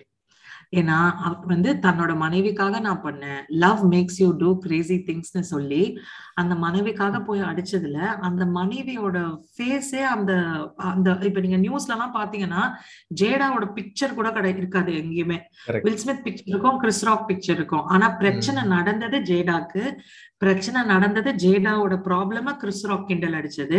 ஜேடாவோட வாய்ஸும் வெளியில வரல, ஜேடாவோட விசிபிலிட்டியும் வெளியில வரல. ஆனா வில் ஸ்மித் பத்தி தான் இப்ப எல்லாரும் பேசுறோம், கிறிஸ் ராக் பத்தி தான் எல்லாரும் பேசுறோம். Again it is about the men, not about the Woman there. ஓகேங்களா? சோ அதுல அந்த அந்த அந்த அவர் பண்ண அந்த பிஹேவியருக்கு அவர் கொடுத்தாருல ஒரு எக்ஸ்பிளனேஷன், என்னோட வைஃப், என்னுடைய வைஃப், மை வைஃப். அப்போ if it is not your wife, if it is some other woman, are you okay with it? That's not right, illa. You should start, if it is wrong for one person, it is wrong for everybody, illa. Right. Adu ang problematic, adu red flag. அடுத்தது அவர் எழுந்து போய் he took things into his own hands and he just got up and went. Jada வந்து போய் அடி ஆவனன்னு சொல்லி இந்த ஜெயம் படத்துல வர மாதிரி போயா அது வந்து ஒரு அளவுக்கு வந்து நம்ம வந்து அது வந்து நார்சிஸ்டிக் இல்லைன்னு சொல்லிருக்கலாம். But Will Smith made it all about himself. அவர் எழுந்து போய் இதுல இன்னொரு பெரிய ரெட் ஃபிளாக் என்னன்னா அந்த ஜோக்குக்கு வில் ஸ்மித் சிரிச்சாரு. கரெக்ட்டா சிரிச்சிட்டு அப்புறம் வந்து so the joke worked with him, he got the joke and he found it funny about his own life. He found it funny. அதுக்கு அப்புறம் தான் அவர் போய் அடிச்சாரு. So that is a narcissistic behavior. இதோட varying extent வந்து நம்ம எல்லாருக்குள்ளேயும் இருக்கும். யாருமே இல்லாம வந்து அதாவது ஒரு ஒரு 4 வயசு குழந்தை வந்து தன்னோட அம்மா இன்னொரு குழந்தைய தூக்கும் போது அந்த அம்மாவை போய் அடிப்பாங்க தெரியுமா, அது கூட narcissistic behavior தான். அது இல்லாம வந்து we can, it's humanly present in everybody. அது poisonous levels இல்ல dangerous levelsக்கு போகுதா போகாம வச்சுக்க முடியுதா, நம்மளால அந்த issues resolve பண்ண முடியுதாங்கிறது தான் இதுல catch. சோ இந்த விஷயத்திலேயே எனக்கு தெரிஞ்சு 3 ரெட் ஃபிளாக்ஸ் சொல்லலாம். narcissistic behavior எக்ஸ்பிளைன் பண்ணீங்க. இந்த ஆங்கர் கண்ட்ரோல் பண்ண முடியாதது கூட ஒரு முக்கியமான ரெட் ஃபிளாக் தான். இப்ப பேசிக்கிட்டு இருக்கப்ப வந்து அந்த இடத்துல உங்களால மேபி அதை சும்மா சொல்லிருக்கலாம், என் ஒய்ஃப் பத்தி பேசாதீங்கன்னு கூட சொல்லலாம். மேபி அதை பாசிட்டிவ்னஸா கூட இருந்தால் போடும். இல்ல எங்க ஃபேமிலி பத்தி பேசாதீங்க, இல்ல ஜேடா கூட சொல்லிருக்கலாம் அந்த இடத்துல இந்த மாதிரி பேசக்கூடாது எனக்கு ஒரு சொல்லலாம். அதெல்லாம் விட்டுட்டு அந்த இடத்துல வயலன்ஸ் ரிசார்ட் பண்றது முக்கியமான. இது ஏற்கனவே நடந்திருக்கு. கிறிஸ் ராக் ஜேடாவை ஏற்கனவே பம்புக்கு இழுத்திருக்காரு and Jada has publicly given it back to him also. So it's not something new that happened there. And அதே மாதிரி Will Smith had all the reason not to do it. அவர் இருந்த இடம், அந்த இடத்தோட regulations, அந்த இடத்தோட company, அவர் இருந்த company demands his best behavior. உங்களுக்கு புரியுதா? ஒரு பர்சன் வந்து is demanded to be at his best behavior and அங்க ஒரு கோட் ஆஃப் கான்டக்டே இருக்கு. ட்ரெஸ்ல இருந்து எங்க நிக்கணும், எங்க உட்காரணும், எப்ப எழுந்து வரணும், எவ்வளவு தூரம் பேசணும், இத்தனை நிமிஷம் தான் நீங்க ஸ்டேஜ் மேல இருக்கணும்ங்கிறதுக்கு எல்லாத்துலயுமே ஒரு வரைமுறை இருக்கு. அந்த இடத்துல if a man cannot get a hold of his self, ஏன்னா அப்போ what is the point of everything? யோசிச்சு பாருங்க. ஃபர்ஸ்ட் சிரிச்சது தப்பு, அதுக்கப்புறம் எந்திரிச்சு போய் அடிச்சது தப்பு, அதுக்கப்புறம் அவார்டு வாங்கினப்ப அழுதது தப்பு, எல்லா தப்பையும் நீங்க தான் பண்ணிருக்கீங்க. எல்லாத்தையும் பண்ணிட்டு கடைசியில அதுக்கு சொன்ன ரீசனும் ரொம்ப ரொம்ப தப்பு. அந்த ரீசன் வந்து அங்க கேட்கும்போது அவர் வில் ஸ்மித் வாயில இருந்து ஒரு அவார்ட் செரமனி, ஒரு black man getting an Oscar award, இத்தனை தடவை நாமினேட் ஆனதுக்கு அப்புறம் அவர் அழுறாரு, இமோஷனல் ஆறாரு, எல்லாமே. நோ எனக்கு for a minute it sounds very convincing. ஐயோ இவ்வளவு கஷ்டப்பட்டு வந்து, ஏன்னா நான் வந்து பர்சூட் ஆஃப் ஹாப்பினஸ் பார்க்கும்போது வில் ஸ்மித்காக அழுதிருக்கேன். எனக்கு வந்து வில் ஸ்மித் வந்து பர்சூட் ஆஃப் ஹாப்பினஸ்ல தான் எனக்கு ரொம்ப க்ளோஸ்லி ரிலேட்டட் ஃபில்ம் வில் ஸ்மித்தோடது. And I have been moved to tears. எனக்கு வந்து நான் வில் ஸ்மித்காக அழுதுருக்கேன். Even today when I watch the film, எனக்கு அந்த struggle எனக்கு புரியும். அதுவும் அந்த பாத்ரூம்ல லாக்அப் ஆற சீன்லாம் வந்து it is very disturbing. அந்த மாதிரி ஒரு பர்சன் வந்து இப்படி ஒரு ஒரு பப்ளிக் டிஸ்ப்ளே ஆஃப் இமோஷன் கொடுக்கும்பொழுது for a minute it is very convincing. But love makes you do crazy things and sounds very romantic. ஒரு domestic abuse survivor கிட்ட போய் நீங்க இதை சொன்னீங்கன்னா it's a trigger word. Love makes you do crazy things. இது வந்து அவங்களுக்கு பயமுறுத்துற வார்த்தை. இது வந்து ரொமான்டிக் கிடையாது அவங்களுக்கு. ஏன்னா ஒரு தடவை அவங்க அடி வாங்கி அடுத்த நாள் காலையில எழுந்துக்கும் பொழுதும் அந்த ஹஸ்பண்ட் சொல்ற விஷயம் இதுதான், நான் வந்து love made me do crazy things, நான் வந்து கண்ணு. Exactly exactly. ஆக்சுவலா நிறைய ரெட் ஃபிளாக்ஸ் இருக்கணும். இப்ப ஜெலசி இருக்கிறதெல்லாம் ஒரு ரொம்ப நோன்னு சொல்லலாம், அதெல்லாம் சொல்லலாம். இந்த மாதிரி நிறைய விஷயங்கள் இருக்குது. நம்ம ஒன் பை ஒன் போயிட்டு இருந்தா ரொம்ப டைம் ஆகும்னு நினைக்கிறேன். நம்ம அடுத்து அதே மாதிரி இந்த love makes you do crazy things, அதனாலதான் நான் வந்து அடிச்சேன், அதனாலதான் பிஹேவ் வயலன்ட்ங்கிறது பேரண்டிங்லயும் ஒரு ரெட் ஃபிளாக். கண்டிப்பா. இல்ல இந்த மாதிரி அதர் ரெட் ஃபிளாக்ஸ் மென்ஷன் பண்ணிடலாம்னு பார்த்தேன். இந்த ஜெலசி, உங்க பார்ட்னர் மேல ஜெலசி இருக்குது, இது வந்து ரொம்ப மோசமான விஷயம். அப்புறம் வந்து இந்த சைலண்ட் ட்ரீட்மெண்ட் பண்ணுவாங்கல்ல, ஸ்டோன் வாலிங்னு சொல்லுவாங்க. நீங்க வந்து எந்த விஷயமா இருந்தாலும் அதை பத்தி அதை ரியாக்டே பண்ணாம, சரி விடு பேச வேணாம் ஓகே அப்படின்னு சொல்லிட்டு, ஒன்று அதெல்லாம் ஒன்றும் இல்லை அதை பத்தி பேசாத அப்படின்னு சொல்லிட்டு கான்ஃபிளிக்ட் அவாய்ட் பண்றது. இந்த மாதிரி ரெட் ஃபிளாக்ஸ் நிறைய இருக்குது. ஸோ மேபி இதை பத்தி நிறைய ஆர்டிகல்ஸ் தான் ப்ரிப்பேர் பண்ணலாம். பட் நம்ம இன்னும் கொஞ்சம் டிஸ்கஷன்ஸ் ஓரியன்ட் உள்ள போறப்ப எதனால இந்த மாதிரி ரெட் ஃபிளாக்ஸ் பீப்புள் மிஸ் பண்ணிடுறாங்க ஸ்டார்டிங்ல பாக்குறதுக்கு, அந்த மாதிரி அந்த ஆஸ்பெக்ட் கொஞ்சம் நோட்டீஸ் பண்ணணும்னு நினைக்கிறேன். அந்த ஆஸ்பெக்ட் நம்ம யோசிச்சு பார்த்தோம்னா அதுதான் நான் சொன்னேன், இந்த process of falling in love வந்து டீகோட் பண்ணணும். நம்ம இந்த process of falling in love decode பண்ணா டேட்டிங் வந்து நார்மலைஸ் பண்ணணும். டேட்டிங் வந்து it is not just for எப்படி சொல்றது ரொமான்டிக் ரிலேஷன்ஷிப் பாயிண்ட் ஆஃப் வியூல சொல்றேன் நான் இப்போதைக்கு. ஸோ டேட்டிங் வந்து we should not equate dating to casual sex. அது வந்து கேஷுவல் செக்ஸ்ங்கிறது வேற, டேட்டிங்கிறது வேறன்றது நம்ம சொல்லி கொடுக்கணும். அதே மாதிரி டேட்டிங் நம்ம வந்து டேட்டிங்கை வந்து ரொம்ப கிளாண்டஸ்டைனுங்கிறதுக்கு தமிழ் வார்த்தை என்ன வரும், அதாவது ரொம்ப சீக்ரெட்டா மறைமுகமா திருட்டுத்தனமா பண்ண வேண்டிய தேவை இல்லாம ஒரு பொது வெளியில ஒரு ஆணும் பெண்ணும் ஒரு ஒரு அட் டேபிள் ஒரு டேபிள்ல சமநிலையில உட்கார்ந்து பேசுறதுக்கான ஸ்பேஸ் நம்ம வந்து ஏற்படுத்தி கொடுக்கணும். So they don't have to find secret ways to do that. உங்களுக்கு புரியுதுங்களா? ஒரு ஒரு பேசுறதே வந்து ஒரு புதருக்கு பின்னாடி போய் உட்காந்து பேசத்தான் ஆகணுங்கிற சுச்சுவேஷன் இருக்கக்கூடாதுன்னு சொல்றேன் நான். பேசுறது வந்து நார்மலா பேசுற மாதிரி இருக்கணும். ஸோ கான்வர்சேஷன் வரும்பொழுது அந்த ரிலேஷன்ஷிப் கூட அந்த ஃபாலிங் இன் லவ் ப்ராசஸ் இருக்கு இல்லையா, அது வந்து அந்த ஃபாலிங் இன் லவ்ங்கிறது வந்து will happen over a gradual period of time and not with in days and weeks. அந்த பார்த்து பழகி பேசி புரிஞ்சுக்கிற நாள் வந்து விரியும். இப்ப நம்ம வந்து கான்வர்சேஷன் எப்படி டெவலப் பண்ணணும் அப்படின்னு நான் இன்னொரு எக்ஸாம்பிள் சொல்லணும்னா, ஒரு அரேஞ்ச் மேரேஜ் சுச்சுவேஷன்ல அந்த பையனும் பொண்ணும் ஃபர்ஸ்ட் டைம் பாக்குறாங்க அப்படிங்கும்பொழுது அந்த பையன் பொண்ணு வந்து தனியா பேசணும் அப்படின்னா அந்த ரோஜா படத்துல வர மாதிரி கொஞ்சம் பால்கனில நிக்க வச்சு பேசுவாங்க. அந்த பையன் வந்து உங்களுக்கு இளையராஜா பிடிக்குமா ஏஆர் ரஹ்மான் பிடிக்குமா கேட்பாரு. These are the basic questions இல்லையா? அதுதான் இந்த ரோஜால ஆரம்பிச்சு ஓமன பெண்ணை வரைக்கும் அதுதான் நடந்ததுங்க. சோ இந்த மாதிரி ஒரு சிம்பிள் கொஸ்டின்ஸ் இருக்கும். அந்த சிம்பிள் கொஸ்டின்ஸை தாண்டி அந்த பெண் கிட்ட என்ன பேசணுங்கிறது அந்த ஆணுக்கும் தெரியாது, அந்த ஆண் பெண்ணுக்கு ஆண் கிட்ட என்ன கேள்விகள் கேட்கணுங்கிறதும் தெரியாது. சோ இந்த இடத்துல எல்லாம் நம்ம வந்து சப்போர்ட் கொடுக்கணும். இந்த இடத்துல எல்லாம் நம்ம வந்து ஒரு கான்வர்சேஷன்னா எப்படி இருக்கணும், நீ வந்து ஒரு பையனை கல்யாணம் பண்ணிக்க போறேன்னா உனக்கு என்னென்னலாம் தெரிஞ்சிருக்கணுங்கிறத அந்த வழக்கு முதல் பேரண்டிங்லயே வந்து it has to come along with it. நம்ம குழந்தைகிட்ட பேசணும். அந்த பையனுக்கும் ஒரு பொண்ணு உனக்கு வரப்போகுது அப்படின்னா அந்த பொண்ணு கிட்ட நீ என்னென்னலாம் எப்படிலாம் நடந்துக்கணும், எப்படிலாம் வந்து என்ன கான்வர்சேஷன்ஸ் எல்லாம் வச்சுக்கலாம் அப்படிங்கிறது. அதே மாதிரி நீங்க அரேஞ்ச்டு மேரேஜா இருந்தாலும் இப்ப அரேஞ்ச் மேரேஜ்ல அது கொஞ்சம் காமனா இருக்கு, like they can exchange numbers and talk. But the problem is what do they talk. நான் அந்த படம் பார்த்தேன், அந்த படத்துல எனக்கு இது பிடிச்சிருந்தது அது பிடிச்சிருந்தது அதான் பேசுறாங்களே தவிர இட்லி சாப்பிட்டேன் எக்ஸாக்ட்லி உனக்கு சட்னி தான் பிடிக்குமா எனக்கு சாம்பார் தான் பிடிக்கும், எனக்கு எங்க அம்மா வைக்கிற மாதிரி சாம்பார் வேணும், நீ இப்பவே எங்க அம்மா கிட்ட இருந்து கத்துக்கோ, இது வரைக்கும் பேசுவாங்க. Yeah, exactly. I mean, minor red flag, but still. Yeah, so, அந்த மாதிரி கான்வர்சேஷன்ஸ் வந்து இதை தாண்டி போகிறதுக்கு நம்ம டைம் கொடுக்கணும், ஸ்பேஸ் கொடுக்கணும், கான்வர்சேஷனும் நம்ம வந்து கொடுக்கணும். எனக்கு தெரிஞ்சு இப்போதைக்கு நம்ம வந்து கேள்விகளும் வந்து சொல்லி கொடுக்கணும்னு நினைக்கிறேன் நான். ஏன்னா இந்த கேள்வி கேட்கக்கூடாது. கல்யாணம்னா என்னன்னு ஃபர்ஸ்ட் உங்களுக்கு ரெண்டு பேருக்குமே தெரியுமா? கல்யாணம்னா என்னன்னு நீங்க நினைக்கிறீங்க? Most of us don't know the difference between a wedding and a marriage.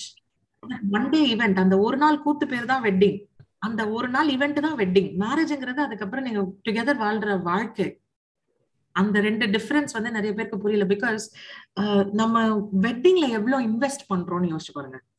Like the amount of money that we put into weddings, the amount of ஷோஷா நம்ம வந்து எவ்வளோ கிராண்டா பண்ண முடியுமோ எவ்வளோ ஸ்பெஷலா பண்ண முடியுமோ அதை தான் பண்ணணும்னு நினைக்கிறமே தவிர அந்த ஒரு நாளோட we just forget about it. We don't prepare for the marriage. அந்த பொண்ணு என்ன ட்ரெஸ் கன்சர்ன் எவ்வளவு கன்சர்ன் வந்து வெட்டிங்க்கு போறாங்களோ அதுல பாதி கன்சர்ன் வந்து மேரேஜ்க்கு போட்டா பயங்கரமா பீஸ்ஃபுல்லா ஹாப்பியா லைஃப் இருக்கும்னு நினைக்கிறேன். Exactly exactly. அண்ட் அதே மாதிரி நீங்க வந்து எந்த எந்த பட்டு சாரி போட்டுக்க போறீங்க, எந்த நகை போட்டுக்க போறீங்க, எந்த மேக்கப் ஆர்டிஸ்ட் வச்சுக்க போறீங்கன்றதுல தான் அவ்வளோ பேச்சு நடக்குது.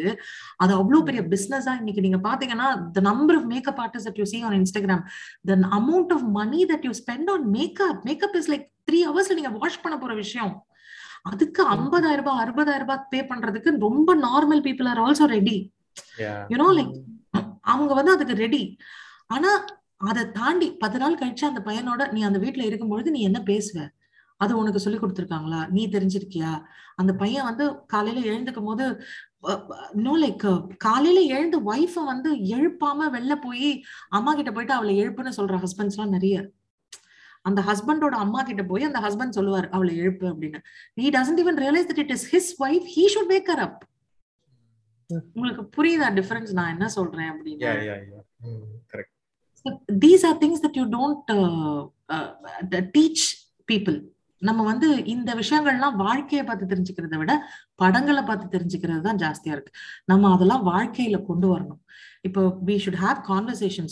ஒரு இப்போ நீங்க ஆன்லைன்ல சும்மா தேடி பாருங்களேன், ப்ரீ மேரேஜ் கப்பிள் குவெஸ்டினேர்னு தேடி பாருங்க. There will be a list of questions. What is your idea of marriage? குழந்தைனா என்ன, குழந்தை எதுக்கு நம்ம பெற்றுக்கணும், குழந்தை பொண்ணா இருந்தா உனக்கு எப்படி வளர்க்கணும், அந்த ஐடியாலஜி, ஒரு சைல்டு பிரிங்கப் பண்றதுல உன்னோட ஐடியாலஜி என்ன, நாளைக்கு எங்க அம்மா என்ன ஏதாவது உன் எதிர்க்க திட்டாங்கன்னா நீ எப்படி ரியாக்ட் பண்ணுவ, எங்க அம்மா உன்னை திட்டாங்கன்னா நீ எப்படி ரியாக்ட் பண்ணுவ. நிறைய பேர் கிளாக் ஒர்க் மாதிரி பண்றது, போன் 10 o'clock பண்ணா 10:30 வரைக்கும் மாமியாரோட பேசுவேனா அப்படின்றது அந்த half an hour டெய்லி அது பண்றது ஒரு கடமையேன்னு பண்றவங்க எல்லாம் நிறைய பேர் இருக்காங்க. அப்ப நீ என் அம்மா கிட்ட எவ்வளவு நேரம் பேசியிருக்க? When I am taking that much of effort to know your mother, how much do you know my mother? என்னோட ஃபேமிலி பத்தி உனக்கு என்ன தெரியும்? அதே மாதிரி நிறைய இடங்கள்ல அந்த ஒய்ஃபுக்கு வந்து ஹஸ்பண்டுக்கு பிடிச்ச சாப்பாடு தெரிஞ்சிருக்கும், ஆனா ஹஸ்பண்டுக்கு ஒய்ஃப்க்கு என்ன ஆர்டர் பண்றதுன்னு கூட தெரியாது. ரெஸ்டாரண்ட் போனா யூனோ லைக் அந்த மாதிரி இந்த மாதிரி கான்வர்சேஷன்ஸ் எல்லாம் நடக்கணும். இந்த மாதிரி எல்லாம் நீ என்னோட அம்மா உன்னோட அம்மா அப்பாவோட நான் தங்கி இருக்கணும் அப்படின்னா என்னோட அம்மா அப்பாவை நான் பாக்குறதுக்கு எனக்கு எப்பெல்லாம் டைம்ங்கிறதுலாம் நம்ம கல்யாணத்துக்கு முன்னாடி ரிலேஷன்ஷிப்க்கு முன்னாடியே பேசிடணும். இல்ல நான் எங்க வீட்டுக்கு போறேன் நான் போட்டுமா, all these questions you know need can be avoided. ஏன்னா இந்த இடங்கள்லாம் தான் ப்ராப்ளம், சண்டை ஸ்டார்ட் ஆகிறதுக்கு இடங்கள். நான் எங்க அம்மா வீட்டுக்கு போகணும்னு நினைக்கிறேன், இந்த இடத்துல ஒரு சண்டை வரும். தென் when you have a child, what type of school do you want the child to go to? நான் வந்து ஃபர்ஸ்ட் ஸ்டாண்டர்ட்ல தான் என் குழந்தைய டைரக்டா கொண்டு போய் என் பையனெல்லாம் கொண்டு போய் ஸ்கூல்ல படிக்க வச்சேன். எல்கேஜி யூகேஜி எல்லாம் நான் போடவே இல்லை. நீ என்ன பிளே ஸ்கூல் போடணும், ப்ரீ ஸ்கூல் போடணும், அதுக்கப்புறம் எல்கேஜி போடணும்லாம் நீ ஏன் கேட்கற? அடுத்தது அது வரும். ஸோ இதெல்லாம் வந்து நீங்க குழந்தை வர்றதுக்கு முன்னாடியே you should have discussed. அது ஆனா இருந்தா நீங்க எப்படி பாப்பீங்க, பொண்ணா இருந்தா எப்படி பாப்பீங்க, அதுவும் ஒரு முக்கியமான கேள்வி. ஏன்னா நம்ம குழந்தை பிறந்த உடனே அது பாக்குற முதல் பார்வை அது ஆண் பெண்ணுங்கிறத வச்சுதான் பாக்குறோம் அந்த குழந்தைய. ஒரு ஒரு விஷயத்திலயும் எனக்கெல்லாம் வந்து ஒரு விஷயம் கிளப் ஹவுஸ் வந்துதான் தெரியும். அதுவும் பெண் குழந்தைய வந்து முட்டி போட விட மாட்டாங்களாம், டைரக்டா நடக்கிறதுக்கு தான் பிராக்டிஸ் பண்ணுவாங்களாம். ஏன்னா முட்டி வந்து கருத்துடும் அப்படின்னு சொல்லி. ஆமா, எனக்கு ஒருத்தவங்க சொன்னாங்க, and I believe this is common knowledge also. எனக்கு ரொம்ப ஷாக்கிங்கா இருந்தது இது கேட்கும் பொழுது. எக்ஸாக்ட்லி, அது பேரண்டிங்க பத்தி நிறைய விஷயம் உங்களுக்கு புதுசா தான் இருக்கும்.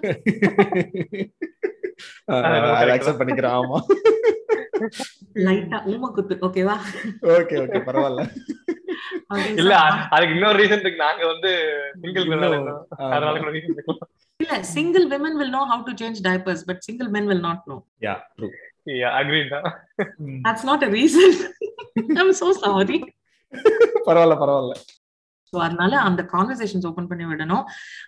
ஒரு கிறிஸ்டியன் சர்ச், ஒரு செக்ட் ஆஃப் கிறிஸ்டியன் சர்ச் ஒன்று இருக்கு, ஆர்த்தடாக்ஸ்ன்னு சொல்லுவாங்க. அது எனக்கு எக்ஸாக்டா தெரியல, பட் அவங்களோட முறைப்படி எப்படின்னா அந்த பெண்ணுக்கு தனியா மேரேஜ் கிளாஸ் நடத்துவாங்க, அந்த ஆணுக்கு தனியா மேரேஜ் கிளாஸ் நடத்துவாங்க. அந்த ஃபாதர் வந்து அந்த அந்த கல்யாணம் பண்ணிக்கிறாங்கல்ல அந்த கப்பலை வந்து 3 தடவை தனித்தனியா சந்திச்சு பேசுவார். 3 times கல்யாணம் நடக்கிறதுக்கு முன்னாடி 3 தடவை சந்திச்சு தனித்தனியா பேசுவார். இந்த ஒரே ஒரு இடத்துலதான் இந்த மாதிரி ஒரு கான்செப்ட் வந்து நான் கேள்விப்பட்டிருக்கேன். அது மற்ற இடங்கள் எல்லாத்துலயும் அங்கேயும் வந்து எப்படி பேசுறாங்க என்ன பேசுறாங்கன்றது எனக்கு சரியா தெரியல. I seriously don't know. மற்ற எல்லா இடங்கள்லயுமே வந்து அந்த கல்யாணம் ஆகுற வரைக்கும் அந்த இந்த ஆடுகளம் படத்துல இந்த சேவல் சண்டை வரும் இல்லையா, அந்த சேவலை வந்து ஆப்போசிட் சேவலை பார்க்க வச்சு ஆனா பிரிச்சு வச்சு பிடிச்சு வச்சிருப்பாங்க. சண்டைன்னு ஸ்டார்ட் ஆன தாலி கட்டுன உடனே அடிச்சுக்கங்கடா அப்படின்னு விடுவாங்க.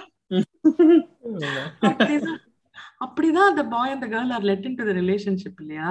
சோ அதுக்கு முன்னாடியே நம்ம வந்து கிராஜுவல் ப்ராசஸா இதை கண்டக்ட் பண்ணணும். அண்ட் வி ஷுட் ஹேவ் டைரக்டா குவெஸ்டினர்ஸே கொடுக்கலாங்க. லைக் வெரி சிம்பிள் திங்ஸ், நீ வந்து உன்னுடைய துணிகளை நீ வந்து லாண்ட்ரி பாஸ்கெட்குள்ள நீ போடுவியா அப்படிங்கறது கூட நம்ம கேட்கலாம். இதெல்லாம் கன்ஸ்ட்ரக்டிவ் கான்வர்சேஷன்ஸ். ஏன்னா அது வந்து கேட்கும் போது ரொம்ப சில்லியா இருக்கும். லாண்ட்ரி பாஸ்கெட் கேள்வி கேக்குறப்ப போடுவேன்னு சொல்லிட்டு அப்புறம் போடல என்ன பண்ணுவாங்க, போடுவேன்னு சொன்னீங்க. அந்த மாதிரி நிறைய பேர் இருக்காங்க. நீ ஸ்டார்டிங் ரிலேஷன்ஷிப்ல போறப்ப வந்து நான் வந்து பயங்கரமா பாத்துக்குவேன், நான் வந்து ரொம்ப ஈக்குவலா ட்ரீட் பண்ணுவேன்னு சொல்லிட்டு ரிலேஷன்ஷிப்ல போனதுக்கு அப்புறம் வந்து லைக் யூஷுவல் டாக்ஸிக் மாஸ்குலினிட்டி எல்லாம் காமிச்சு அப்புறம் என்ன பண்றது. இல்ல அதுவும் கான்வர்சேஷன்ஸ் இது வந்து தெரியாமலே உள்ள போறதுக்கு, சரி நம்ம சொல்லிருக்கோம் அப்படிங்கிற ஒரு ரெஸ்பான்சிபிலிட்டியோட உள்ள போறதுக்கு it is just it's a better way of handling things தான். I am not saying it is the best, இது ஒரு சொல்யூஷனும் நம்ம சொல்ல முடியாது. அது மாதிரி டிஃப்ரெண்ட் இதுல இருக்கும். லைக் இப்போ எப்படி சொல்றது, சில ஒய்ஃப் வந்து ஹஸ்பண்டுக்கு கேர் பண்ணணும் அப்படிங்கிறதுக்காக அவங்க ஹஸ்பண்ட் என்ன சட்டை போடுவாங்களோ அதை வந்து எடுத்து வெளியில வைப்பாங்க, ஹெல்மெட் சாவி முதற்கொண்டு எல்லாத்தையும் எடுத்து தருவாங்க, எல்லாமே பண்ணுவாங்க. ஆனா சில ஒய்ஃப் வந்து அதையே பண்ணுவாங்க, ஆனா நீ இன்னைக்கு இந்த சட்டை தான் போடணும்னு பண்ணுவாங்க. செயல் ஒண்ணுதான், காரணம் டிஃபரெண்டா இருக்கும். சோ அது அக்கறையில பண்ணும்போது நம்ம அக்செப்ட் பண்ணிக்கலாம். ஆனா அக்கறையில வரல, நீ இன்னைக்கு இந்த சட்டை தான் போடுற, நான் இந்த ட்ரெஸ் தான் போட போறேன், அதனால நீ இந்த சட்டை தான் போடுற அப்படின்னு சொல்லும் போது அது அது வந்து கொஞ்சம் அத்துமீறலா இருக்கும். சோ இது எல்லாமே நம்ம கான்வர்சேஷன்லயும், இந்த கான்வர்சேஷனை இந்த நம்ம சினிமாத்தனமா இல்லாம சாப்பிடுறது, மியூசிக்கு, அப்புறம் படம், இதை தாண்டி வாழ்க்கை சம்பந்தப்பட்ட விஷயங்களை பேச ஆரம்பிக்கும் பொழுதுதான் I think it will make a lot of sense நினைக்கிறேன். இன்னொரு விஷயம், இது முக்கியம், இன்னும் இது பேசுறப்ப டாக்ஸிக் ட்ரெய்ட்ஸ் ரெட் ஃபிளாக்ஸ் எல்லாம் பேசுறப்ப இந்த விஷயம் முக்கியமா பேசணும். இப்ப உங்க பார்ட்னர் வந்து ஆல்ரெடி டாக்ஸிக் ட்ரெய்ட்ல இருக்காங்க, ஒரு 2-3 டாக்ஸிக் ட்ரெய்ட்ஸ் இருக்கு, ரெட் ஃபிளாக்ஸ் இருக்குன்னு வச்சுக்கோங்களேன். அதை எப்படி நீங்க வந்து ஹேண்டில் பண்ணுவீங்கிறதையும் நம்ம கொஞ்சம் இது பண்ணணும். ஹேண்டில் பண்றதோ இல்ல when do we quit, like when do we give up on our partner who is posting this red flag, இந்த மாதிரி விஷயத்தையும் கொஞ்சம் டிஸ்கஸ் பண்ணணும் நம்ம. என்ன ஒரு தெரியல, நீங்க இந்த yellow flagsன்னு சொல்றாங்கல்ல, சில விஷயங்கள்லாம் வந்து மேபி பேசி கம்யூனிகேட் பண்ணி அதை சரி பண்ற மாதிரி விஷயங்களா இருக்கும். சில விஷயங்கள் வந்து இல்ல கண்டிப்பா வந்து இது மேல பியர் பண்ண முடியாது அப்படிங்கிற மாதிரி இருக்கும். ஸோ இதை பத்தி ஒரு கான்வர்சேஷன் வரணும், எப்படி வந்து எதை ஹேண்டில் பண்றது, எப்படி சேஞ்ச் பண்றது, இல்ல எப்ப வந்து குவிட் பண்றது, இதை பத்தி கொஞ்சம் டிஸ்கஸ் பண்ணுவோம் நம்ம. இது வந்து ரெட் ஃபிளாக்ஸ் கண்டுபிடிச்சதுக்கு அப்புறம் மெயின் வந்து ரெட் ஃபிளாக்ஸ் கண்டுபிடிக்கிறதுக்கும் தேவை கம்யூனிகேஷன் தான். ரெட் ஃபிளாக்ஸ் கண்டுபிடிச்சதுக்கு அப்புறம் இதை ரிசால்வ் பண்றதுக்கும் தேவை கம்யூனிகேஷன் தான். So the first thing is that you tell the person, இது எனக்கு வந்து வொர்க் அவுட் ஆகல, இது எனக்கு ப்ராப்ளமா இருக்கு, இதனால எனக்கு இந்த சிக்கல்கள் இருக்கு அப்படின்னும் போது 2-3 விதமான ரெஸ்பான்ஸ் யோசிச்சுக்கோங்களேன். ஒண்ணு வந்து மெஜாரிட்டி நான் அப்படிதான் அப்படின்னு வரும். I'm still not mentioning aunt pen சொல்லல, நான் இங்க 2 பேரையும் சேர்த்து தான் சொல்றேன். நான் இப்படிதான் அப்படிங்கிறது தான் ஃபர்ஸ்ட் ஒரு அதுதான் ப்ராப்ளமேட்டிக். அடுத்த ப்ராப்ளம், ஒரு ரெட் ஃபிளாக் ஐடென்டிஃபை பண்ணி நம்ம அதை பத்தி பேசும்போது இது அப்படியா, இது தெரியாதே எனக்கு, இது ஒரு பிரச்சனையான்னு கேட்கறதெல்லாம் ப்ராப்ளம் கிடையாது. ஓ இது இப்படி உனக்கு பிரச்சனையா இருக்கா, இதை நான் மாத்திக்க ட்ரை பண்றேன்னு சொல்றதும் ப்ராப்ளம் கிடையாது. தேர்ட், இந்த ப்ராப்ளம் வந்து 2 தான், இதெல்லாம் ஒரு பிரச்சனையா அப்படின்னு. ரெண்டாவது, இது பிரச்சனை தான், ஆமா, ஆனா நான் அப்படிதான் அப்படின்னு சொல்றது ஒரு ப்ராப்ளம். இதுதான் ப்ராப்ளமேட்டிக் ரெஸ்பான்சஸ். இந்த ப்ராப்ளம் மூணாவது வந்து நான் இதெல்லாம் நல்லதுக்காக தான் பண்றேன் அப்படின்னு சொல்றது. ஓ அது வந்து அப்படி மட்டும் சொன்னாங்கன்னா ஓடுங்க ஓடுங்க ஓடிட்டே இருக்கீங்க. ஆமா, ஆக்சுவலா இதுதான் மெயின். மூணாவது தான் எனக்கு தெரிஞ்சு ரொம்ப மெயினா வரும். நான் வந்து இல்ல வந்து ரொம்ப காமனா யூஸ் பண்றது.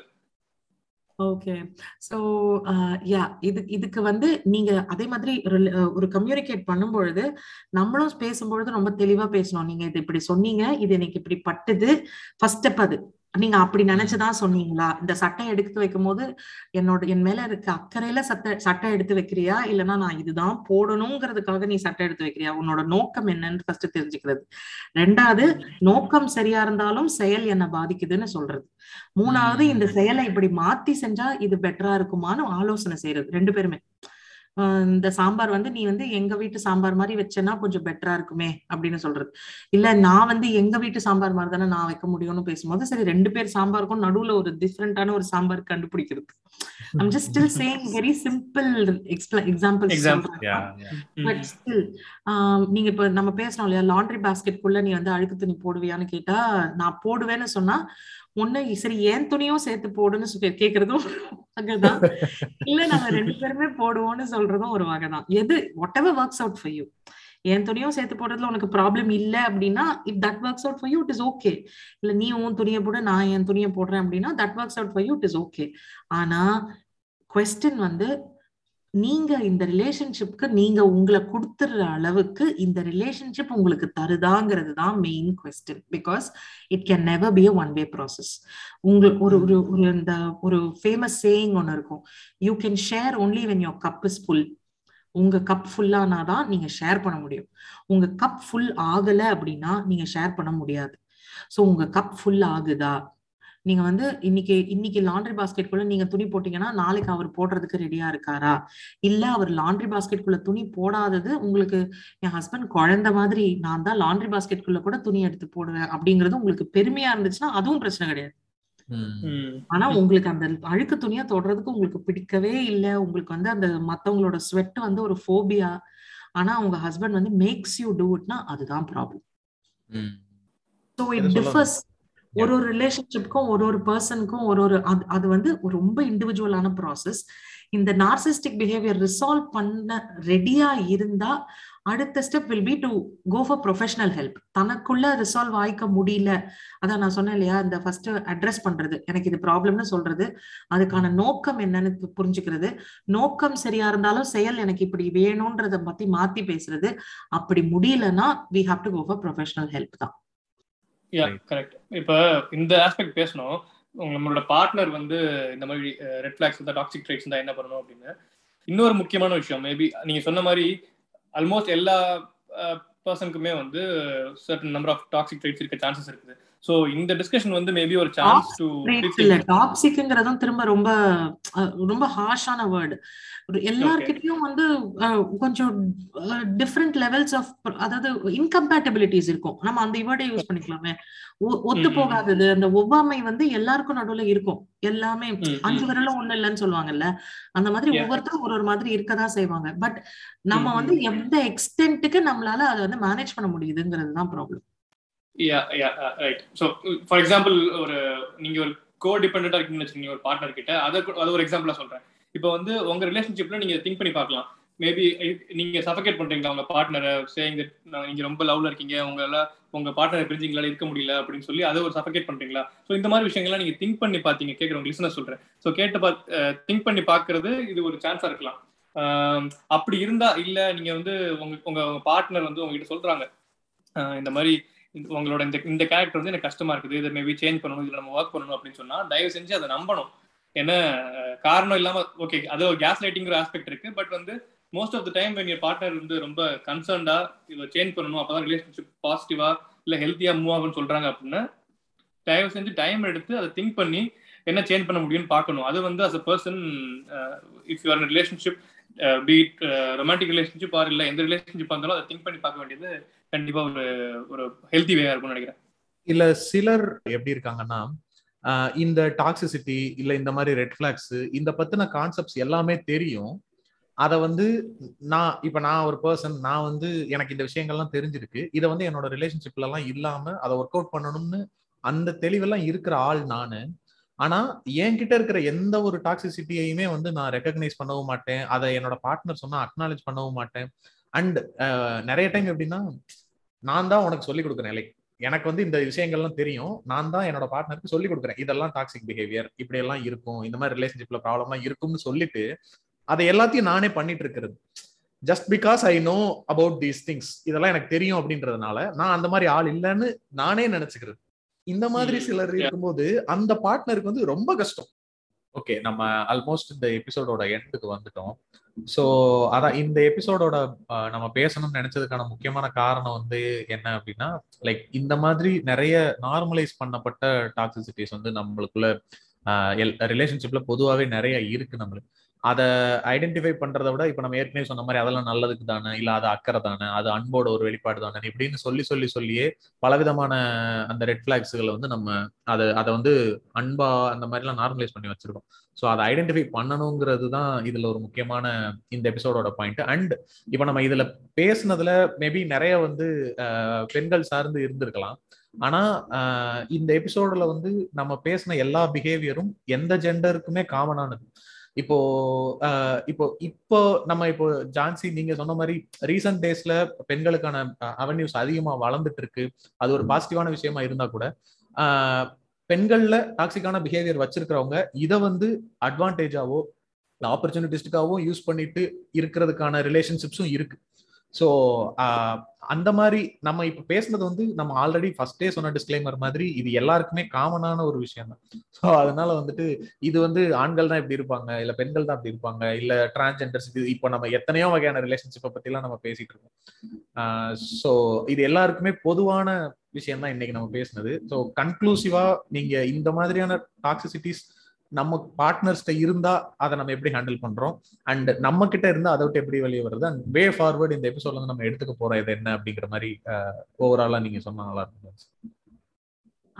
இது திரும்பவும் நான் வினுஷ் பேசினதோட கண்டினியூஸா சொல்றேன். Like it's not just for romantic relationships. இது ஒரு நான் ரொமான்டிக்கான ஒரு சிம்பிளான ஃப்ரெண்ட்ஷிப்போ இல்லை ஒரு சிஸ்டர் பிரதர் ரிலேஷன்ஷிப்போ இல்லை ஒரு பேரண்டிங் ரிலேஷன்ஷிப்போ எதுல வேணா நீங்க இதை அப்ளை பண்ணலாம். நான் சொன்ன மாதிரி எனக்கு ஒரு பெண், எனக்குள்ள ஒரு பெண்ணியவாதி இருப்பதால் அது வந்து அடிக்கடி வெளியில வந்தாலும் இது நான் ஜெண்டர் பேஸ்ட், நான் அதாவது விமனை வந்து ஃபோர்மோஸ்ட் வைக்காம அப்படி பார்த்தாலுமே இப்ப நம்ம பேசுறது எல்லாமே அப்ளிகபிள் ஆகும். ஸோ அதை ஒரு தடையா கன்சிடர் பண்ணாதீங்க. இப்ப நம்ம பார்க்கக்கூடிய விஷயங்கள் வந்து இந்த ரெட் ஃபிளாக்ஸ் நம்ம பேசுறோம், ரிலேஷன்ஷிப்லோட டாக்ஸிசிட்டி நம்ம பேசுறோம், இது எல்லாமே வந்து புது டேர்ம்ஸா நிறைய பேருக்கு தோணும். லைக் இதுனா புதுசா ஒண்ணு சொல்றாங்க, இதுனா புதுசா ஒண்ணு கண்டுபிடிச்சு வச்சிருக்காங்க. இது வந்து புதுசான விஷயமே கிடையாதுங்க. இது வந்து ரொம்ப காலகாலமா இருந்த விஷயம். அதுக்கான பேர் நம்ம இப்போ வந்து ஒரு ஒரு பேர் வச்சு அதை வந்து நம்ம பொதுவெளியில பேச ஆரம்பிச்சிருக்கோம், அவ்வளவுதான். ஸோ இது வந்து புதுசா உங்களுக்கு யாருமே எதுவுமே சொல்லலை. இது வந்து இருக்கிறதுக்கான பேர் மட்டும் தான் இப்போ நம்ம சொல்றோம். பேர் ஏன் சொல்றோம் அப்படின்னா இதெல்லாம் நம்ம பேசணும் அப்படிங்கிறதுக்காக சொல்றோம். ஒரு சிம்பிள் எக்ஸாம்பிள் வந்து என்னுடைய சின்ன வயசுல வந்து நான் ஸ்கூல் படிக்கும்பொழுது மாரல் சயின்ஸ்னு ஒரு சப்ஜெக்ட் இருக்கும். எனக்கு வந்து அது ஏன் இருக்குங்கிறதே புரியாது, பட் அந்த பீரியட்ல நிறைய கதை சொல்லுவாங்க, அதனால எனக்கு அந்த அந்த கிளாஸஸ் வந்து கொஞ்சம் இன்ட்ரெஸ்டிங்கா இருந்துச்சு. So there's one story, அதுல வந்து எனக்கு ஒரு ரொம்ப எனக்கு பிடிச்ச ஸ்டோரி, எனக்கு நான் அதுல இருந்து கத்துட்டது நிறைய, நான் வந்து கிளாஸ்ல அதை நிறைய யூஸ் பண்ணுவேன். அந்த ஸ்டோரி நான் சொல்றேன். ஒரு ஹஸ்பண்ட், ஒரு அப்பா இருந்தாரு. அந்த அப்பாவுக்கு 2 மகன்கள் இருந்தாங்க. அந்த அப்பா வந்து நிறைய குடிப்பாரு. அந்த அப்பா நிறைய குடிச்சு வீட்டுல நிறைய பிரச்சனையாகும், அந்த பசங்களை போட்டு ரொம்ப அடிப்பாரு. அதுல வந்து நிறைய சிக்கல்கள் ஏற்பட்டுச்சு. 10 வருஷம் கழிச்சு அந்த 2 பசங்களை பார்க்கும் பொழுது ஒரு பையன் குடிக்காரனாவும் இன்னொரு பையன் குடிய வெறுக்கிறவனாவும் மாறிட்டானாம். 2 பேர்கிட்ட காரணம் கேட்ட போதும் அவங்க அப்பாவை தான் சொன்னாங்களாம். ஒருத்தன் சொன்னானா எங்க அப்பா பண்ணாரு, என்ன தப்பு நானும் பண்ணேன். ஒருத்தன் சொன்னானா எங்க அப்பா பண்ணாரு, அது மொத்தமே தப்பு, அதனால நான் அதை பண்ணல அப்படி. சோ இந்த விஷயங்கள் எல்லாமே நம்ம ரிலேஷன்ஷிப்ஸ்ல இருக்கு. ஆனா நம்ம அதை எப்படி பாக்குறோம்? நீங்க அதை மாத்திக்க விரும்புறீங்களா, இல்ல இது இது இது இது வந்து இப்படியே இருந்துட்டு போது, நாங்க வந்து அழுது நொந்து நூலாகி அப்படியே உள்ளுக்குள்ளே செத்து சீரழிஞ்சு போயிடுறோம் அப்படின்னு நினைக்க போறோமா? அதுதான் இங்க குவெஸ்டன். சோ இல்லாத விஷயத்த புதுசா கொண்டு வந்து நுழைக்கிற கான்செப்ட் கிடையாது. இது இருக்கிறத நம்ம வந்து பேசுறதுக்கான வாய்ப்புகளும் இதை சால்வ் பண்ணா இன்னும் ஒரு சந்தோஷமான சொசைட்டி நம்ம கிரியேட் பண்ண முடியுங்கிற நம்பிக்கையும், நம்ம குழந்தைங்க நம்ம கூட இன்னும் ஒரு நல்ல சூழல்ல இதை விட நம்ம வந்து இப்ப ஓரளவுக்கு எக்கனாமிக்கா நம்ம ஸ்டேபிள் ஆகிட்டோம் as a சொசைட்டி. இப்ப வந்து பஞ்சம்ங்கிற ஒரு விஷயமோ இல்ல சாப்பாடுக்கு வழி இல்ல சாப்பாடுக்கு திண்டாட்டம் அடையிற ஒரு நிலையிலயோ as a சொசைட்டி ஜனரஞ்சகமா பாப்புலரான சொசைட்டில நம்ம இல்லை. ஸோ அந்த பேசிக் நீட்ஸை தாண்டி ஒரு குவாலிட்டி ஆஃப் லைஃபை பெட்டர் ஆக்குறதுக்கான கான்வர்சேஷன்ஸா தான் இதெல்லாம் நம்ம பார்க்கணும். ஸோ ஒரு நல்ல குவாலிட்டி ஆஃப் லைஃபை நம்ம குழந்தைங்களுக்கு பாஸ் பண்ண முடியுமா?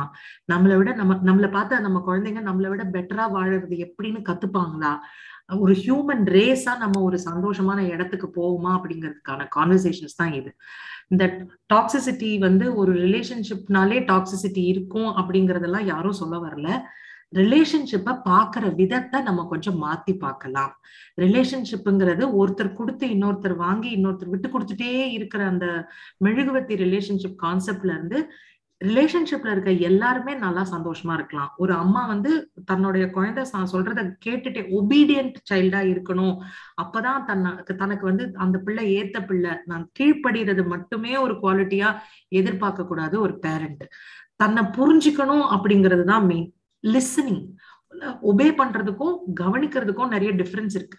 ஸோ அந்த லிசனிங் சைல்டா இருக்கணுங்கிறது தான் ஹெல்த்தி. ஸோ இதுக்குதான் நம்ம பேரு வித்தியாசம் கொடுக்குறோம். நம்ம பொசசிவா இருக்கிறது டாக்ஸிக், கேரிங்கா இருக்கிறது நல்லது. Relationships are always going to be there. இந்த உலகத்துல ரிலேஷன்ஷிப்ஸ் எல்லா நாளும் இருக்க போகுது, எந்த காலகட்டமானாலும் இருக்க போகுது. ஆனா அது ஒரு ஹாப்பி ரிலேஷன்ஷிப்பா வச்சுக்கிறதுக்கு தான் நம்ம அந்த டயலாக்ஸ், இந்த கான்வர்சேஷன்ஸ், இந்த நேம்ஸ், இது எல்லாமே பண்றதுக்கான விஷயம். இன்னொன்னு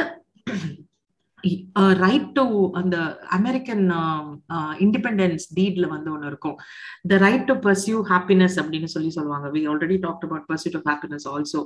ஸோ பேசிக் நெசசிட்டி வந்து ஃபுட், க்ளோதிங் அண்ட் ஷெல்டர் மட்டும் இல்லை, happiness in life is also a basic necessity. உங்க வாழ்க்கை நீங்க வாழ போறது ஒரு தடவை, அந்த ஒரு தடவை நீங்க ஹாப்பியா இருக்கீங்களா, உங்க குவாலிட்டி ஆஃப் லைஃப் நல்லா இருக்கா? So happiness is also become a basic necessity of life. அதை கேரண்டி பண்றதுக்காக தான் நம்ம இவ்வளவு தூரம் இதை பத்திலாம் யோசிக்கிறோம், இதை பத்திலாம் பேசுறோம், இதை பத்திலாம் ரிசால்வ் பண்ண முயற்சி பண்றோம். So for us to become better people, better human beings and happy human beings is what we are trying. Super, ரொம்ப சூப்பரான ஒரு கன்க்ளூஷன். இந்த எபிசோட்ல இருந்து ஒரு டேக் அவேவா நான் சொல்றது ஒரே விஷயம் என்னன்னா, இவ்வளவு தூரம் இந்த எபிசோட் கேட்டிருக்காங்க அப்படின்னா கண்டிப்பா வந்து மேபி உங்க உங்க பார்ட்னர் மேல, நான் ரொமான்டிக் ரிலேஷன்ஷிப்ல சொல்றேன், உங்க பார்ட்னர் மேல அவ்வளோ கேர் இருக்கு அப்படின்னா நீங்க ஒரு கான்வர்சேஷன் ஸ்டார்ட் பண்ணுங்க. இந்த எபிசோட்ஸ் வச்சே ஸ்டார்ட் பண்ணுங்க. என்ன என்ன இந்த என்னென்ன ரெட் ஃபிளாக்ஸ்லாம் அவங்ககிட்ட இருக்குன்னு உங்க பார்ட்னர் நினைக்கிறாங்க, மேபி இதை பத்தி பேசாமலே இருந்துருக்கலாம், என்னென்ன டாக்ஸிக் ட்ரெய்ட்ஸ்லாம் அவங்ககிட்ட இருக்குதுன்னு உங்க பார்ட்னர்கிட்ட தைரியமா கேளுங்க. இருக்குன்னு சொன்னாங்கன்னா அதை வந்து காமா ஹேண்டில் பண்ணி எப்படி மாத்தலாங்கிறத கன்ஸ்ட்ரக்டிவா பண்ண பாருங்க. மேபி இது ஒரு நல்ல ஸ்டார்ட் ஆகலாம் உங்க ரிலேஷன்ஷிப்ஸ் இன்னும் ஹெல்த்தியா மாறிறதுக்கு. கான்வர்சேஷன்ஸ், பேச்சுவார்த்தை, அதுதான் ரொம்ப முக்கியம். எது எது எப்படி இருந்தாலும் கான்வர்சேஷன் ஸ்டார்ட் பண்ணணும். எஸ், கண்டிப்பா. எஸ், சரியாதான். ஓகே, சூப்பரான கன்க்ளூஷனும் கொடுத்துட்டீங்க ஜான்சி. ஆக்சுவலா நீங்க சொன்னதுல ஒரு ரெண்டு விஷயம் எனக்கு ரொம்ப மென்ஷன் பண்ணணும்னு சொல்லிச்சு. ஒண்ணு வந்து என்னன்னா, இந்த நம்ம ஒவ்வொரு தடவை இந்த மாதிரி ஏதாவது விஷயங்களை பேசும்போது எல்லாரும் பொதுவா வந்துட்டு இப்ப அந்த காலத்துல எங்க காலத்துல இந்த மாதிரி பிரச்சனை எல்லாம் இல்ல, இப்பதான் புதுசு புதுசா பிரச்சனையை கொண்டு வர்றீங்கன்னுவாங்க. ஆனா உண்மை என்னன்னா, இத்தனை வருஷமா இருந்த பிரச்சனைகளுக்கு எல்லாம் இப்பதான் நம்ம பேர் கொடுத்து அதை பத்தி பேச ஆரம்பிச்சிருக்கோன்றது முக்கியம். அதுதான் உண்மை. அதை வந்து ரியலைஸ் பண்ணணும், அது ஒரு முக்கியமான விஷயம். அண்ட் அஸ் அ டீச்சரா நீங்க சொன்ன அந்த விஷயம் வந்து எனக்கு ரொம்ப பிடிச்சிருந்துச்சு. ஏன்னா ஒரு குழந்தைகிட்ட வந்து கீழ்ப்படிதல்ன்றது மட்டுமே ஒரு நல்ல குணம்னு சொல்லி வளர்க்குறது வந்து எவ்வளவு மோசமான விஷயம்ன்றது நம்ம சொசைட்டில மட்டும்தான் இருக்கு. எனக்கு தெரிஞ்சு லீவ் லெட்டர்ல யுவர்ஸ் ஒபீடியன்ட்லின்னு போடுற ஒரே ஒரு சொசைட்டி வந்து நம்மளதான் இருக்கும்னு நினைக்கிறேன். ஸோ அதை மாத்தணும் அப்படின்னு சொன்னதும் ரொம்ப நல்ல விஷயம். அண்ட் இந்த எபிசோட்ல நம்ம பேசினதுல முக்கியமான விஷயம் கம்யூனிகேஷன் ரொம்ப முக்கியம். ரெட் ஃபிளாக்ஸ் இருக்கு, டாக்ஸிசிட்டி இருக்கு, இதெல்லாம் சால்வ் பண்றதுக்கு முதல் கீ பாயிண்ட் வந்து கம்யூனிகேஷன். தேங்க்யூ ஜான்சி, ஒரு ரொம்ப வண்டர்ஃபுல்லான ஒரு எபிசோடு. நாங்கள் எக்ஸ்பெக்ட் பண்ணதை விட இன்னும் நல்ல சிறப்பாகவே இருந்துச்சு இந்த episode. Thanks for joining. I was all the more happy to be part of this. நான் வந்து பாட்காஸ்ட் வந்து நான் கேட்டது கூட கிடையாது, ஷேம்ஃபுல்லி. பட் நான் ஒரு பாட்காஸ்டோட பார்ட்டா இருக்கேன்னு நினைக்கும் போது எனக்கு ரொம்ப சந்தோஷமா இருக்கு அண்ட் எக்ஸைட்டிங்கா இருக்கு. So I will be definitely listening to this podcast. And உங்களோட இந்த ஜேர்னில உங்க ரெண்டு பேருக்குமே மை பெஸ்ட் விஷஸ். இன்னும் நிறைய நல்ல நல்ல டாபிக்ஸ் எடுங்க, ஆன் அண்ட் ஆஃப் எனக்கும் ஒரு சான்ஸ் கொடுங்க இந்த மாதிரி ஒரு நல்ல சாட்டுக்கு. ஒரு கன்ஸ்ட்ரக்டிவ் கான்வர்சேஷனா இந்த மாதிரி போகும்பொழுது இது இன்னும் நிறைய நிறைய பீப்புளை போய் அடையும். இன்னும் நிறைய நிறைய பேர் இந்த சிந்தனைக்குள்ள வருவாங்க, இந்த யோசனைக்குள்ள வருவாங்க, இதை புரிஞ்சுப்பாங்க. ஏன்னா இந்த எனக்கு வந்து இப்போ ஒரு நான் சொன்ன மாதிரி 12-15 வயசு குழந்தைங்க பார்க்கும்பொழுது ஒரு 10 வருஷம் கழிச்ச உலகம் எப்படி இருக்க போகுதுங்கிறத நான் இன்னைக்கே பாக்குறேன் அப்படிங்கிற மாதிரி ஒரு பொறுப்பான இடத்துல நான் இருக்கேன். And to help them decode what is relationship is my major challenge. ஏன்னா இப்ப பணம் எப்படி சம்பாதிக்கிறதுங்கிறது நம்ம குழந்தைங்களுக்கு சொல்லித்தரவே வேண்டாம். ஏன்னா ஒரு ஆயிரக்கணக்கான வழிகள் இருக்கு இப்ப அதுக்கு. அது அந்த குழந்தைங்களுக்கும் தெரியுது. 2 வருஷம் ஆன்லைன் எஜுகேஷன் மூலமா கல்விங்கிறது ஆசிரியர்கிட்ட இருந்து மட்டும் கிடைக்கிறது இல்லை, கம்ப்யூட்டர் கிட்ட இருந்து கூட நம்ம வாங்கிக்கலாம் அப்படின்னு சொல்ற இந்த காலகட்டத்துல பானிபட் போர் எந்த வருஷம் நடந்ததுன்னு ஞாபகம் வச்சுக்க வேண்டிய அவசியம் இல்லை. கூகுளை கேட்டா கூகுள் சொல்லிட்டு போகுது, அதை மனப்பாடம் பண்ண வேண்டாம் அப்படின்னு சொல்ற இந்த காலகட்டத்துல ஒரு டீச்சரா என்னோட responsibility is to enhance the quality of their life and to talk about relationships more. So இது வந்து நிறைய பேரை போய் அடையும் அப்படின்னு நான் எக்ஸைட்டடா எதிர்பார்க்கிறேன். And thank you for creating an opportunity for that. கண்டிப்பா ரொம்ப ரொம்ப நன்றி, ரொம்ப அழகா இருந்துச்சு. கண்டிப்பா ஃபியூச்சர்ல இன்னும் சில எபிசோட்ஸ்ல நம்ம கண்டிப்பா கொலாபரேட் பண்ணுவோம். Thank you. ஓகே, வெல்கம் போல எபிசோட் கேட்டுட்டு ஃப்ரெண்ட்ஸ்க்கு ஷேர் பண்ணுங்க.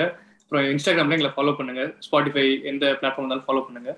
அப்புறம் let us know your comments. என்ன இந்த எபிசோட் பத்தி என்ன நினைச்சீங்க, நினைக்கிறீங்க அண்ட் என்னென்ன டாக்ஸிக் ட்ரேட்ஸ்லாம் உங்களுக்கு நீங்கள் ரியலைஸ் பண்ணுறீங்க, உங்கள் பார்ட்னர் கிட்ட ரியலைஸ் பண்ணுறீங்கலாம் மேபி என் கூட ஷேர் பண்ணலாம். Looking forward. தேங்க்யூ.